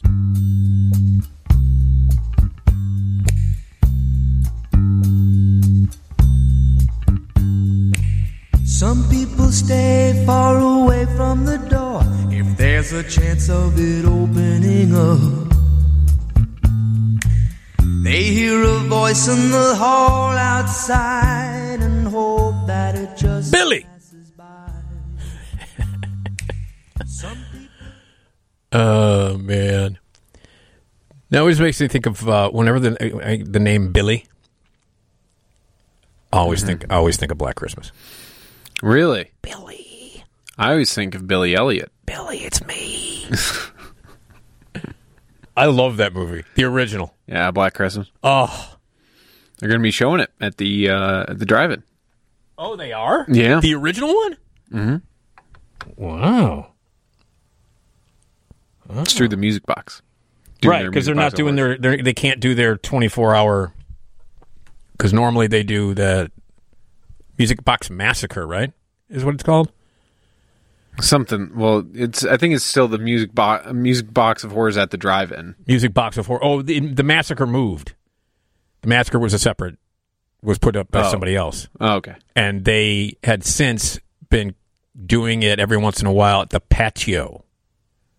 Ah, yes, the patio. Yeah, because my parents would be like, because they have a parking spot for their apartment. Mm-hmm. You know where my parents live, they've got a they got a little driveway parking spot that they got. Uh, but they used to complain before they got that parking spot. Um, they used to complain uh, that that weekend the parking in the neighborhood was terrible. I can only imagine. Oh, because they live right around the corner from the patio, and so, yeah, yeah. Black Christmas, what a great movie! Didn't need to be remade twice. Didn't need to be remade once, let alone twice. That's a conspiracy. You see how I segue? That's why I have a Walk of Fame plaque across the river because I can segue like a pro. Like like you're on a tour. Yeah. You know, um, you know, it was really amazing. Just you know, watching um, Roy Leonard and learning from Roy Leonard. If you ever listen to Roy, if you ever listen to like old tapes of Roy or old audio, sometimes you he would be twenty seconds into a commercial until you, and then you'd realize, oh, he's doing a commercial. That's how good he was. That's how smooth he was. You know, he would he would actually do the commercial. You know, he'd read the copy, uh, but like change it a little bit, add a little bit more, make it sound more conversational. And he would not say, "We're going to take a break." He'd go right into a commercial, like if he had a live read. He'd go right into the commercial, and I swear to you, it, it would be like 15 seconds, and you go, "Is he doing a commercial?" He was such a pro, man. Such a pro. So, uh, all right, conspiracy theories. You want another one? Tom, you enjoy conspiracies. Yeah, I tend to. You're a nut. You wear a tinfoil hat. Listen, I I'll, I'll, let me say this. I like the idea of the conspiracy more than like the conspiracy itself. You know what I mean? You mean like the storytelling of it, or Yeah. No, I like I like the idea that things might not always be quite what they seem. Um, mainly because you know, think uh, like just getting one version of events is w- all well and good, but you never know who else was you know well, yeah, no, there. that's true. That makes sense. Like like I've I've been to Dallas. I've stood exactly where the the you know Me the too. motorcade was hit. Me too. It's entirely possible that shot was made. I believe it was when it comes to the Sure. JFK thing. You look you can see it was a book depository, yeah, right? the book depository. You can literally look right at the book depository and be like, yeah, totally. It's totally possible. Back and to the right. Back and, to, the, right. so it's not it's not about that. I think it's interesting to talk about the why. You know, like why Lee Yeah. Harvey Oswald? Yeah. What else was going on? Like there, there's the whole thing, especially with JFK. There's the whole thing with Woody Harrelson's dad Oh, I know. being a hitman. Yeah. and supposedly being there. Yeah. I, I, I think they proved that he wasn't actually there. His dad was shady, though. His dad was super. shady. Dude, he was the son of a hitman, Yeah. like a confirmed mob hitman. Yeah. So that's the thing is that No these- wonder he smokes pot. Yeah. so that's that's all I'm getting at is that you know people have weird motives to do things. But I also believe that most of what we would consider conspiracies, cover-ups, anything like that, generally get uncovered at some point. Yeah. someone blabs. Someone blabs. Look at look at Watergate. Yeah. Just look at Watergate. Someone eventually blabs. Someone Mm-hmm. on the inside, and then you break the case. Did they did reveal who Deep Throat was, right? Yeah, before his death, he revealed on his deathbed who it was. Uh, what was his name? Because I mean, you know, nobody knew who he was for for decades. I think. But uh, Uh, Mark Felt. Mark Felt was his name. Yeah, he um, he worked for the FBI Okay. from 1942 to 1973, and he was he was the at one point he was the associate director of the FBI. Did Hal Holbrook play? Did was he was he was Hal Holbrook deep was Hal Holbrook Deep Throat in uh, All the President's Men? Uh, let's see here. Because I think I'm, I'm, I'm I think he was. Um, I don't remember exactly. All the President's Men. What a great movie. A really great movie. Yeah, and those those kind of movies are great. I love a good conspiracy or the Manchurian Candidate. Oh, classic. I love the original Manchurian Candidate. So. I like this. I also like the remake. yeah, it's a good remake. That I was thought- Jonathan Demme, right? Yeah, Demme. I thought Demme did a nice job with the remake. The original is just unbelievable, though. It's, I mean, it's just so great. Such a great movie. Angela Lansbury, man. Mhm. Oh, yeah. Hal Holbrook. It was Hal Holbrook, yeah, right? Was Deep Throat. Yeah. Um. They, you know, in the seventies, in the, as we mentioned before, the seventies were a great time for conspiracy movies. Well, it was so on the mind. You know, it was so on the brain. And it, like we we're talking about, I mean, you know, when you got stuff like Watergate going down, You've got Watergate. You've got you know Vietnam, which and the Pentagon Papers, right? With uh, Daniel Ellsberg, all this kind of stuff. Yep. So that's that's why these you know people are into this sort of thing is because these things do happen. It's just that I firmly believe that when they are happening, eventually someone decides that they're going to leak it and they're Yeah. going to make it known to the public. yeah. But you know, I'm also I'm down with aliens. I'm down with the idea. You know. Yeah. I like Close Encounters. It's one of my favorite movies of all time. So, all right. Um, we're going to uh, take a break here, and then we'll come back talk more about uh, crazy conspiracy theories. And at three thirty, get ready to call in because the first two callers will be our contestants for another round of Know Your Onion. So, uh, more conspiracy talk and uh, Know Your Onion coming up right here on WGN.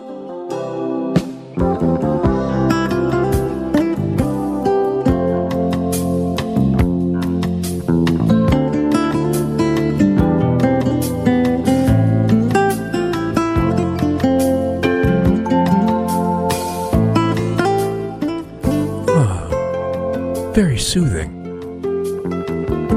Who is this? Uh, Earl Klugh. Okay. Time Life presents Uh, yeah. the most relaxing songs of the 70s. Here is a large pitcher of lemonade. Drink deep. Uh, crazy conspiracy theories is what we're talking about, and these are real. Real. Real? That's what I meant and said. Understood. Um, yeah, some crazy conspiracy theories. Uh, and listen, coming up in just a few minutes at 3.30, uh, first two people in at 312-981-7200 will uh, be our two contestants for a round each of Know Your Onion. So, and you win things. Things are good to win. All right. So uh, let's talk about some more conspiracy theories. The first lady who ran the United States. Oh, this is a classic. Conspiracy: A stroke rendered United States President Woodrow Wilson incapable of governing, and his wife surreptitiously stepped in. The truth: Wilson did suffer a de- uh, debilitating stroke towards the end of his presidency, but the government felt it was in the country's best interest to keep things quiet.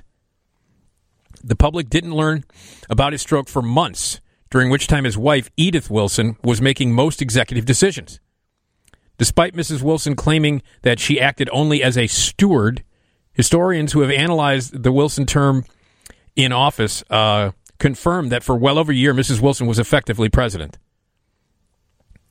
Yep. And although a woman president is yet to be formally elected to the White House, uh, there you go. So this really happened. Yeah. Wow. Yeah, she was effectively president of the United States. Isn't that isn't that crazy? Yeah. How do you keep that from the public? Does he just not make public appearances? Does he just not? You know what I mean? Essentially, yeah. And I mean, we're talking about this guy is, you know, uh, this is the early tw- 20th century. Right. So you're not encumbered.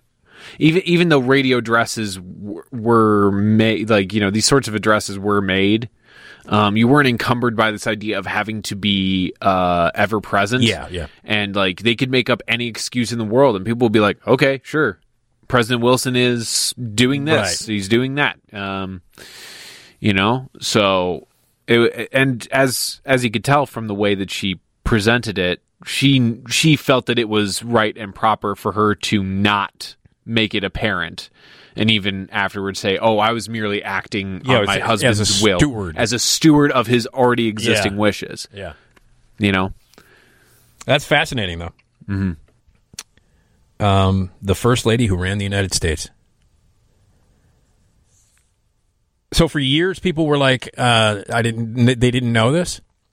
No, people. I, I mean, because they just downplayed it. They totally downplayed it. I th- I'm sure there were people who were aware that she was in, um, maybe meetings or making these decisions. I'm sure there were people that were aware, but they felt that it was in the best interest, Just keep at it- the time, to keep it quiet because, uh, you know, let's be honest here. Looking back into history, uh, people would not have accepted a woman Oh, no. making nation changing decisions Yeah, no, that's- potentially that's at absolutely the true. time. It's just the fact of the matter. Yeah. You know, no no qualifying thing to be said about it, just is. Yeah.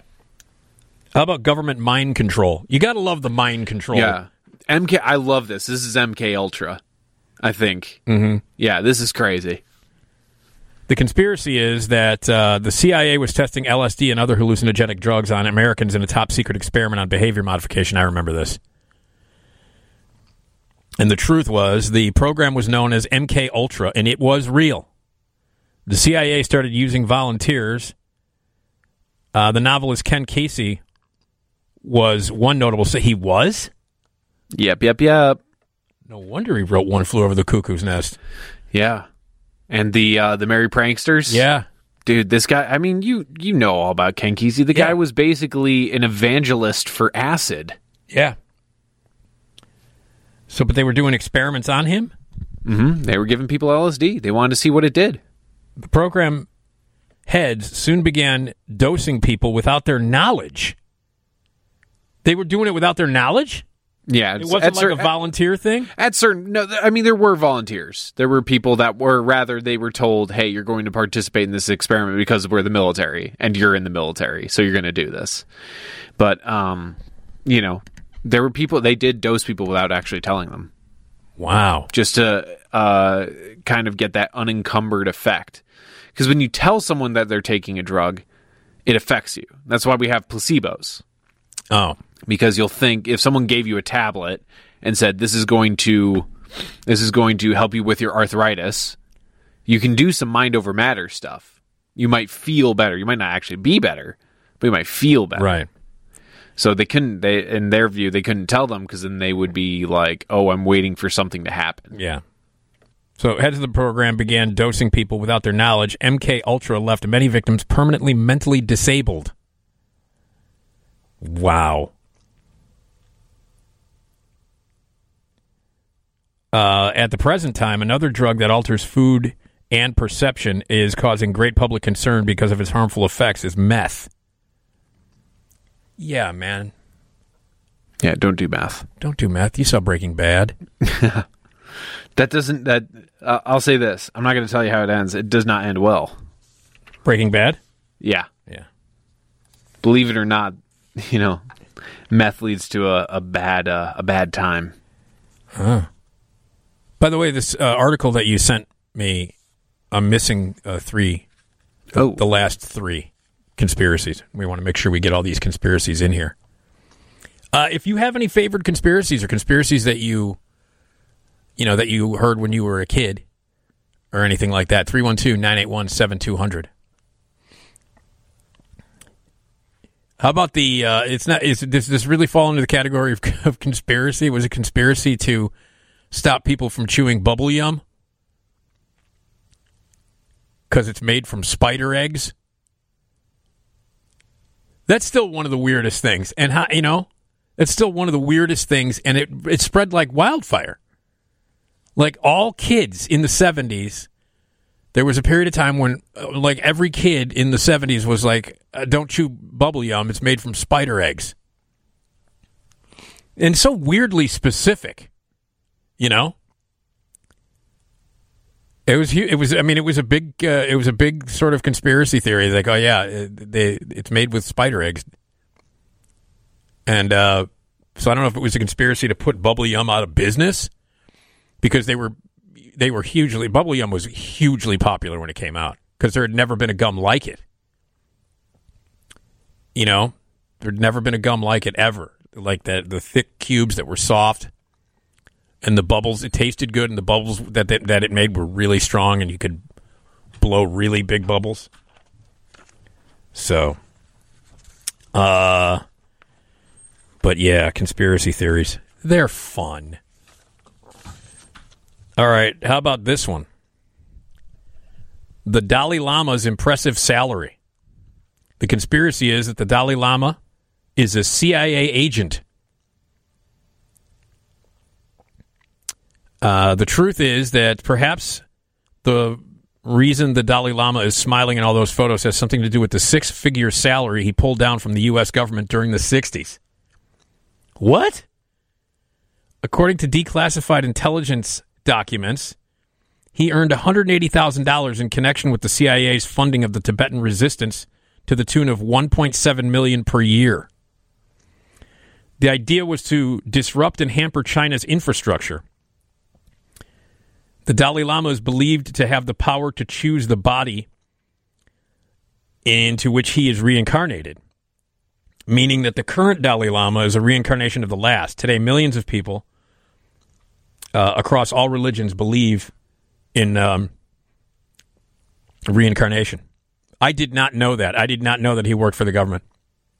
The Dalai Lama worked for the government. Isn't that isn't that crazy? Well, at least he's got that going for him. Wow, man. Yeah, I didn't know this one. I love that Dalai Lama is a secret agent. He's a CIA agent. Dresses like one. I share a birthday with the Dalai Lama. Did you know that? You know, I went to the Dalai. I went visited the Dalai Lama not too long ago, mm-hmm. and uh, and we went we went to a pizza place. Uh huh. And he goes up to the counter. He says, Yeah. "Make me one with everything." All right, there you go. Oh, Henny Youngman juice on display. Chris is on WGN. Hi, Chris. Oh my god, that was so bad. I know. Uh, the biggest conspiracy of our lifetime, Nick. If you keep doing it, you go blind. It was a conspiracy.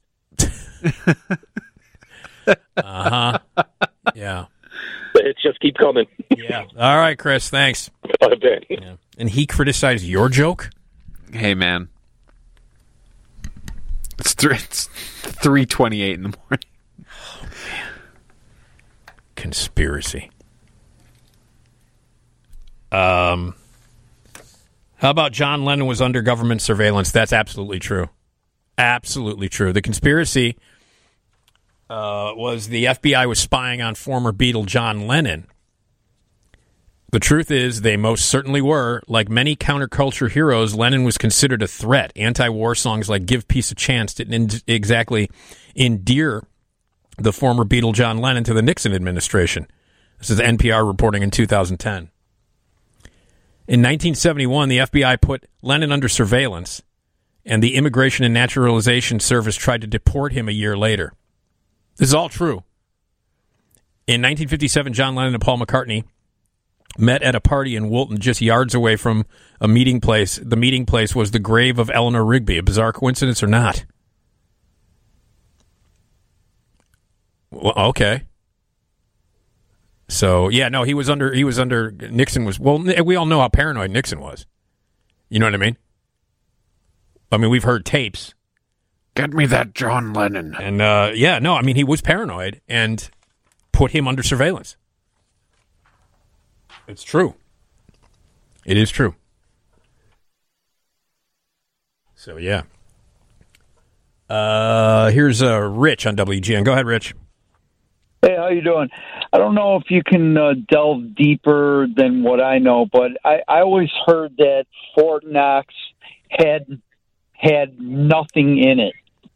Or it yeah, no, I've I, you know what? I've heard that too. I've heard that. I've heard that theory too. That that Fort Knox was empty. Yeah. Yeah. I don't know where that came from. I don't know. Maybe we can do a little uh, a little uh, research on that and, and maybe get a little more details. But I have actually heard that as well. So we'll, maybe we'll talk a little bit more about it. Okay, great. Okay, Rich. Okay, cool, man. All right, buddy. Thanks. Take care. 312 981 7200 is the phone number. Uh, all right, right now, first two people here um, calling into the show 312 981 7200. The first two people in will be our contestants for, uh, you'll each get a round of Know Your Onion. So call right now. First two people in will be our contestants 312 981 7200. Phone lines are open. Let's get going. Get our first two contestants lined up for Know Your Onion 312 981 7200. Know Your Onion is a game that we play every Wednesday morning at 3:30. Tom is your host. He will read you some news headlines and you have to figure out whether they are real or from the satirical newspaper The Onion. All right. Okay. So, we'll be back and we'll start Know Your Onion right here on 720 WGN.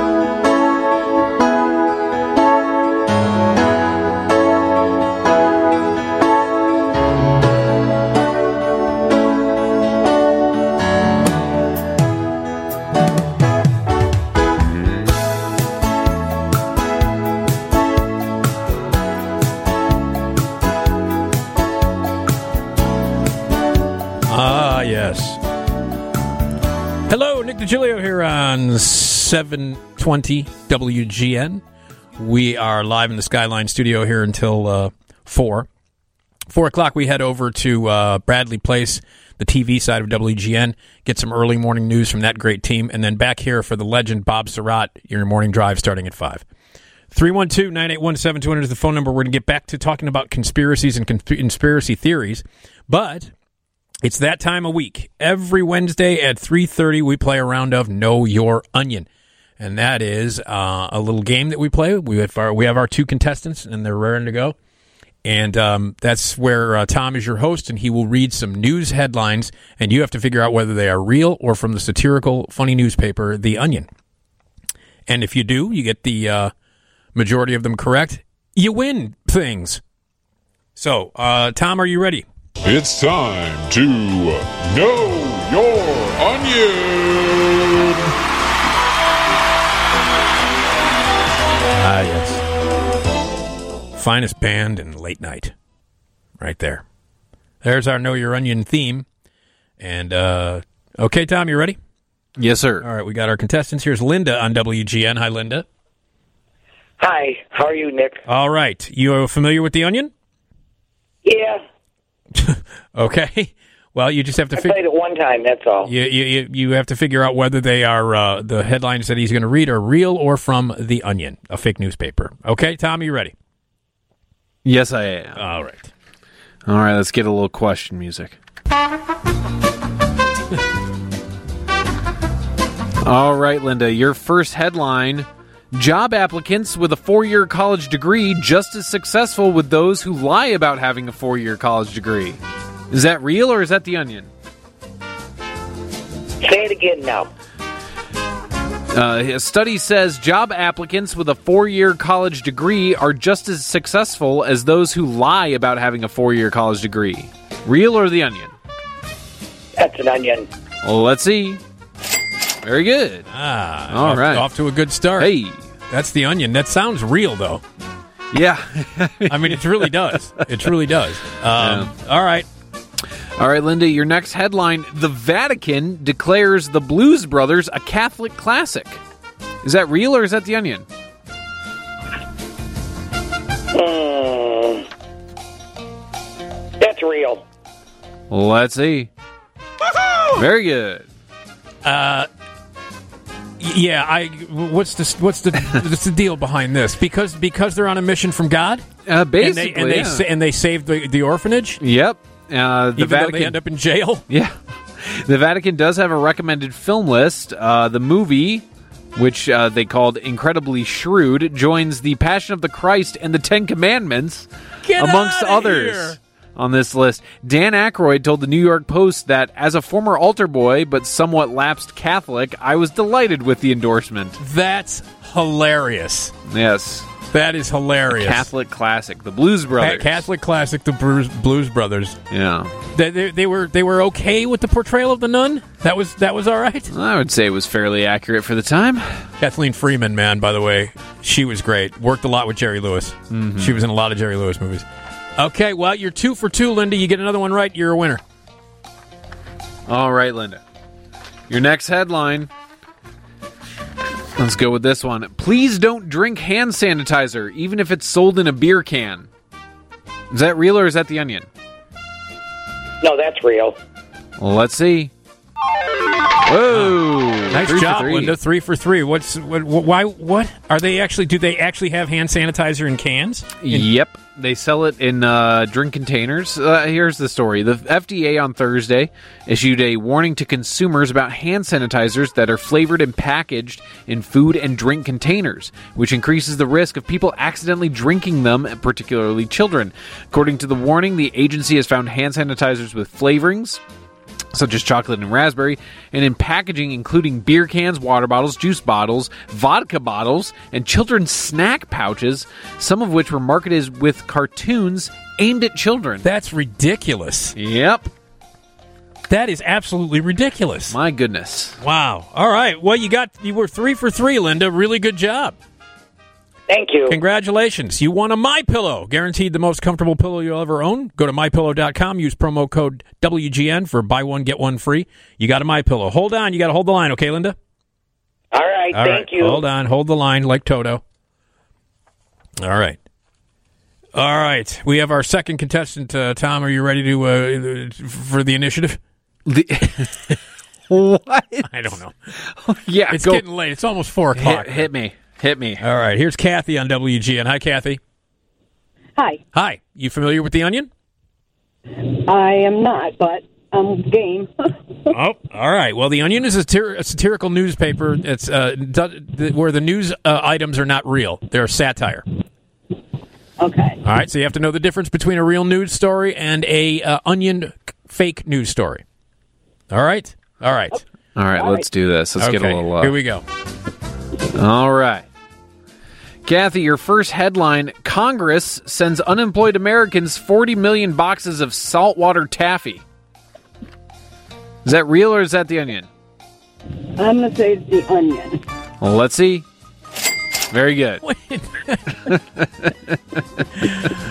Uh, Oh boy. I can't wait to get my saltwater taffy. Yeah. All right, you're one for one, Kathy. Okay, here we go. All right. The uh, sage grouse, which is a bird, the sage grouse face a new threat. Kanye West. Is that real or is that the onion? I'm going to say it's the onion. Let's see. Ooh, no, no, no. Yeah, if it if it's if it sounds ridiculous and Kanye West's name is in it, it's it's real. Oh man, it's real. Okay, Yeah, all right. Uh, this this spring, the rapper and presidential hopeful, yeah, uh, who purchased a sprawling ranch in Cody, Wyoming, in 2019, got the go ahead to expand development on the property, which happens to be situated in a key sage grouse habitat. Oh my god! So hopefully he does the right thing there. Oh, Kanye. Got to keep those sage grouse safe. Even Kim thinks he's nuts. Yeah. All right, you're one and one, uh, Kathy. You need to get two more right. All right. All right. Your next headline, Kathy: Endangered penguin loves to watch show about penguins. Is that real or is that the Onion? I'm going to say it's real. Well, let's see. Excellent! Of course, it's real. Very real. Uh, let me give you the background here. Pierre made a daring journey from the islands in the Indian and uh, or South Atlantic Ocean and was found washed ashore in uh, Southwest Australia, according to the Perth Zoo, where he currently lives. Since he doesn't have any of his kind to play with, he's taken a liking to children's claymation series about a family of penguins called Pingu. Pingu, and it's claymation. It's a Yeah. it's claymation animal. Wait, you've never seen Pingu? No, Noot noot. no, I've never seen Pingu. Is Oh, Pi- great. So Pingu is a is a claymation It's a penguin. claymation penguin, and he goes noot noot. I I don't know it. Oh boy! well, I right. got some DVDs for you. Okay, uh, Kathy, you got two right. One more right. You're a winner. Here we go. All right, Kathy, this could be it for you. Uh, cinephile refugees arrive on rafts in Canada for Tenet premiere. Is that real or is that the Onion? I'm going to go real. Let's see. Ooh, no, no, they are not taking rafts to Canada just so they can see Uh, Just so they Tenet, can Kathy. see Tenet. Oh God! All right, Kathy. Uh, well, now you got to get this one. This is the, your This last. is number question. five. This is your last question. You got to get this one right. All right, down to the wire. Los Angeles deploys Buzzkill Task Force to break up parties. Is that real is that the Onion? I'm going to say it's real. Well, let's see. No! God! No! God, please, no! No! No! No! Apparently not. No, that is the Onion. That's the onion, Kathy. So, um, yeah, I don't think they're going to call it buzzkill. What, what did they say it was? Yeah, Buzzkill patrols. Buzzkill patrol. Yeah, led by Buzz Killington. Uh huh. All right. Well, listen, everybody's a winner, Kathy. You got a My Pillow too. Guaranteed the most comfortable pillow that you'll ever own. Go to mypillow.com. Use promo code WGN for buy one get one free. You hold the line too, okay? All right, thanks. Okay, hold on a second. So uh, there you go. All right, uh, that's uh, know your onion for this week. We'll do it again next week after three thirty. Tom will uh, give you some uh, news items. You got to find out whether they're real or they're from the onion, and you could win. And that's what happens.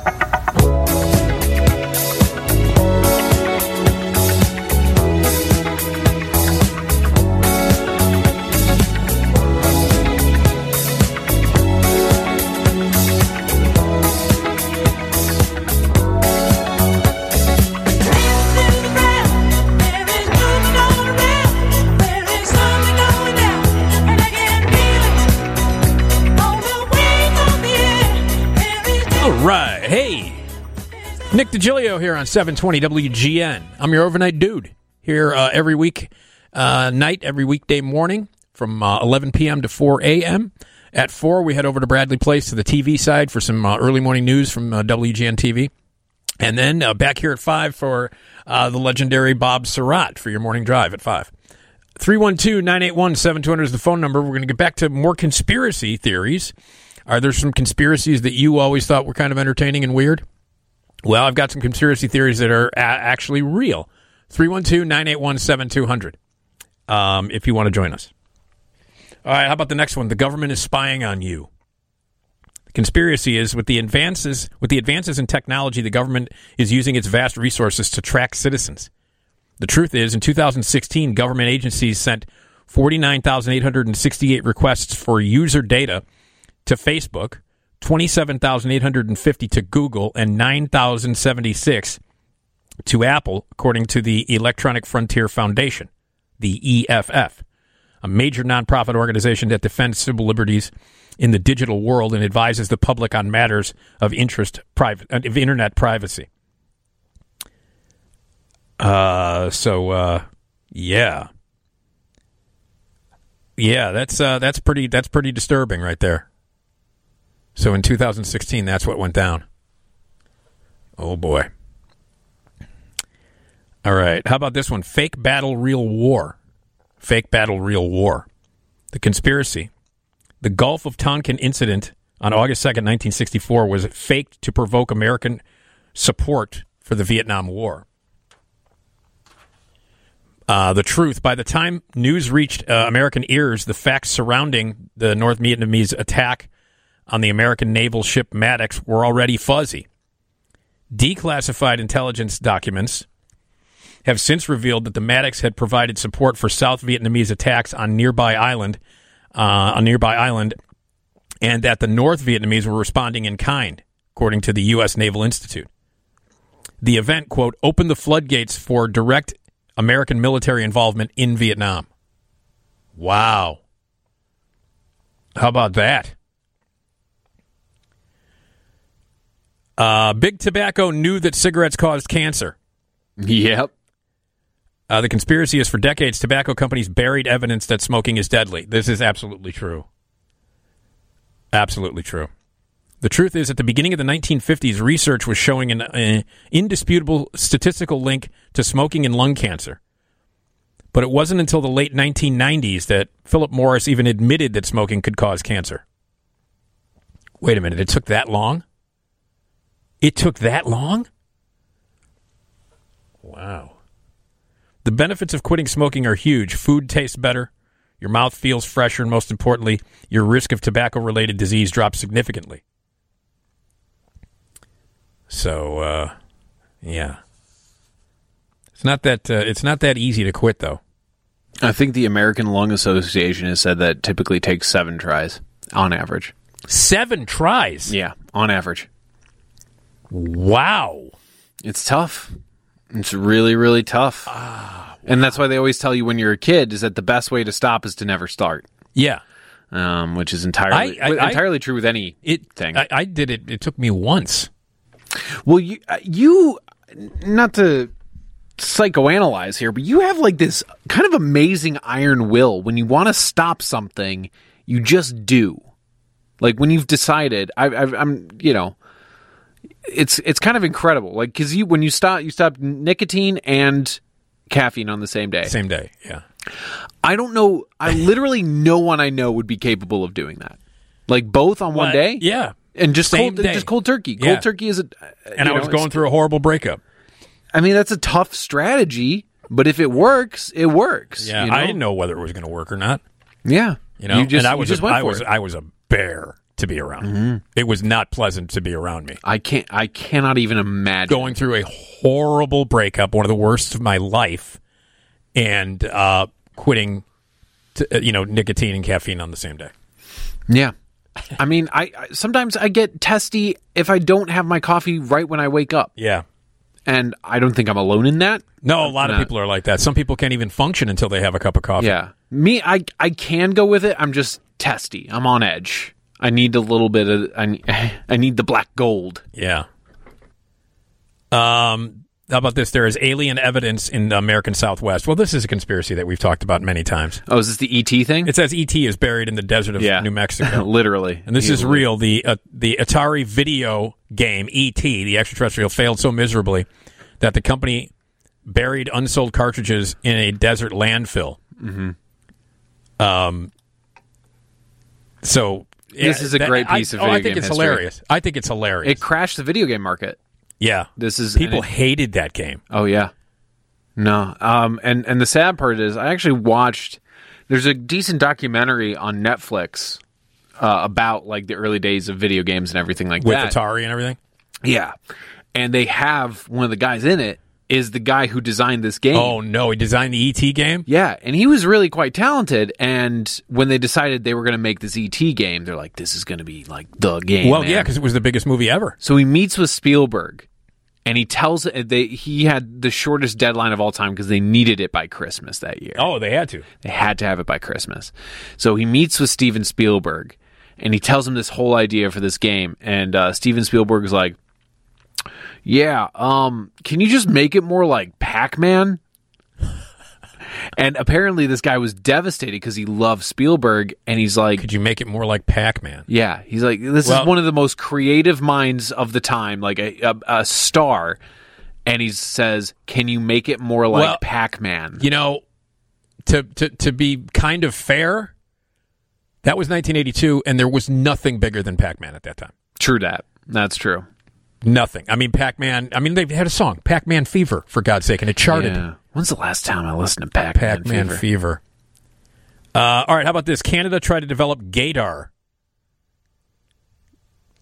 The conspiracy is the Canadian government was so paranoid about homosexuality that it developed a Gaydar machine. And it really happened. Are you kidding me? In the 1960s, the government hired a university professor to develop a way to detect homosexuality in federal employees. He came up with a machine that measured pupil dilation in response to same sex erotic imagery. The Canadian government used to used it to exclude and fire more than 400 men from civil service, the military, and the Mounties. Unbelievable. Fortunately, things have changed a lot since those days. Yeah. oh my God. And That's- then that's woof. the Illuminati and the uh, U.S. government. You got to love the Illuminati stuff. Uh, a secret society that rules the world, the Illuminati, and the U.S. National Security Agency are in cahoots. We're here to tell you that there is a link, in fact, that does exist. Of course, the link is actually a hyperlink between two internet sites. If you type Illuminati backwards into the web browser, you will land on the NSA website. Wow. All right. Didn't see that coming. All right. What's going on on the show uh, tomorrow? We got uh, Fienberg, right? Yeah, Fienberg and Max Grinnell, the urbanologist. Ah, the urbanologist Max Grinnell is going to join us, and Dan Fienberg, uh, Hollywood reporter to Talk TV. All right. Uh, early morning news is coming up.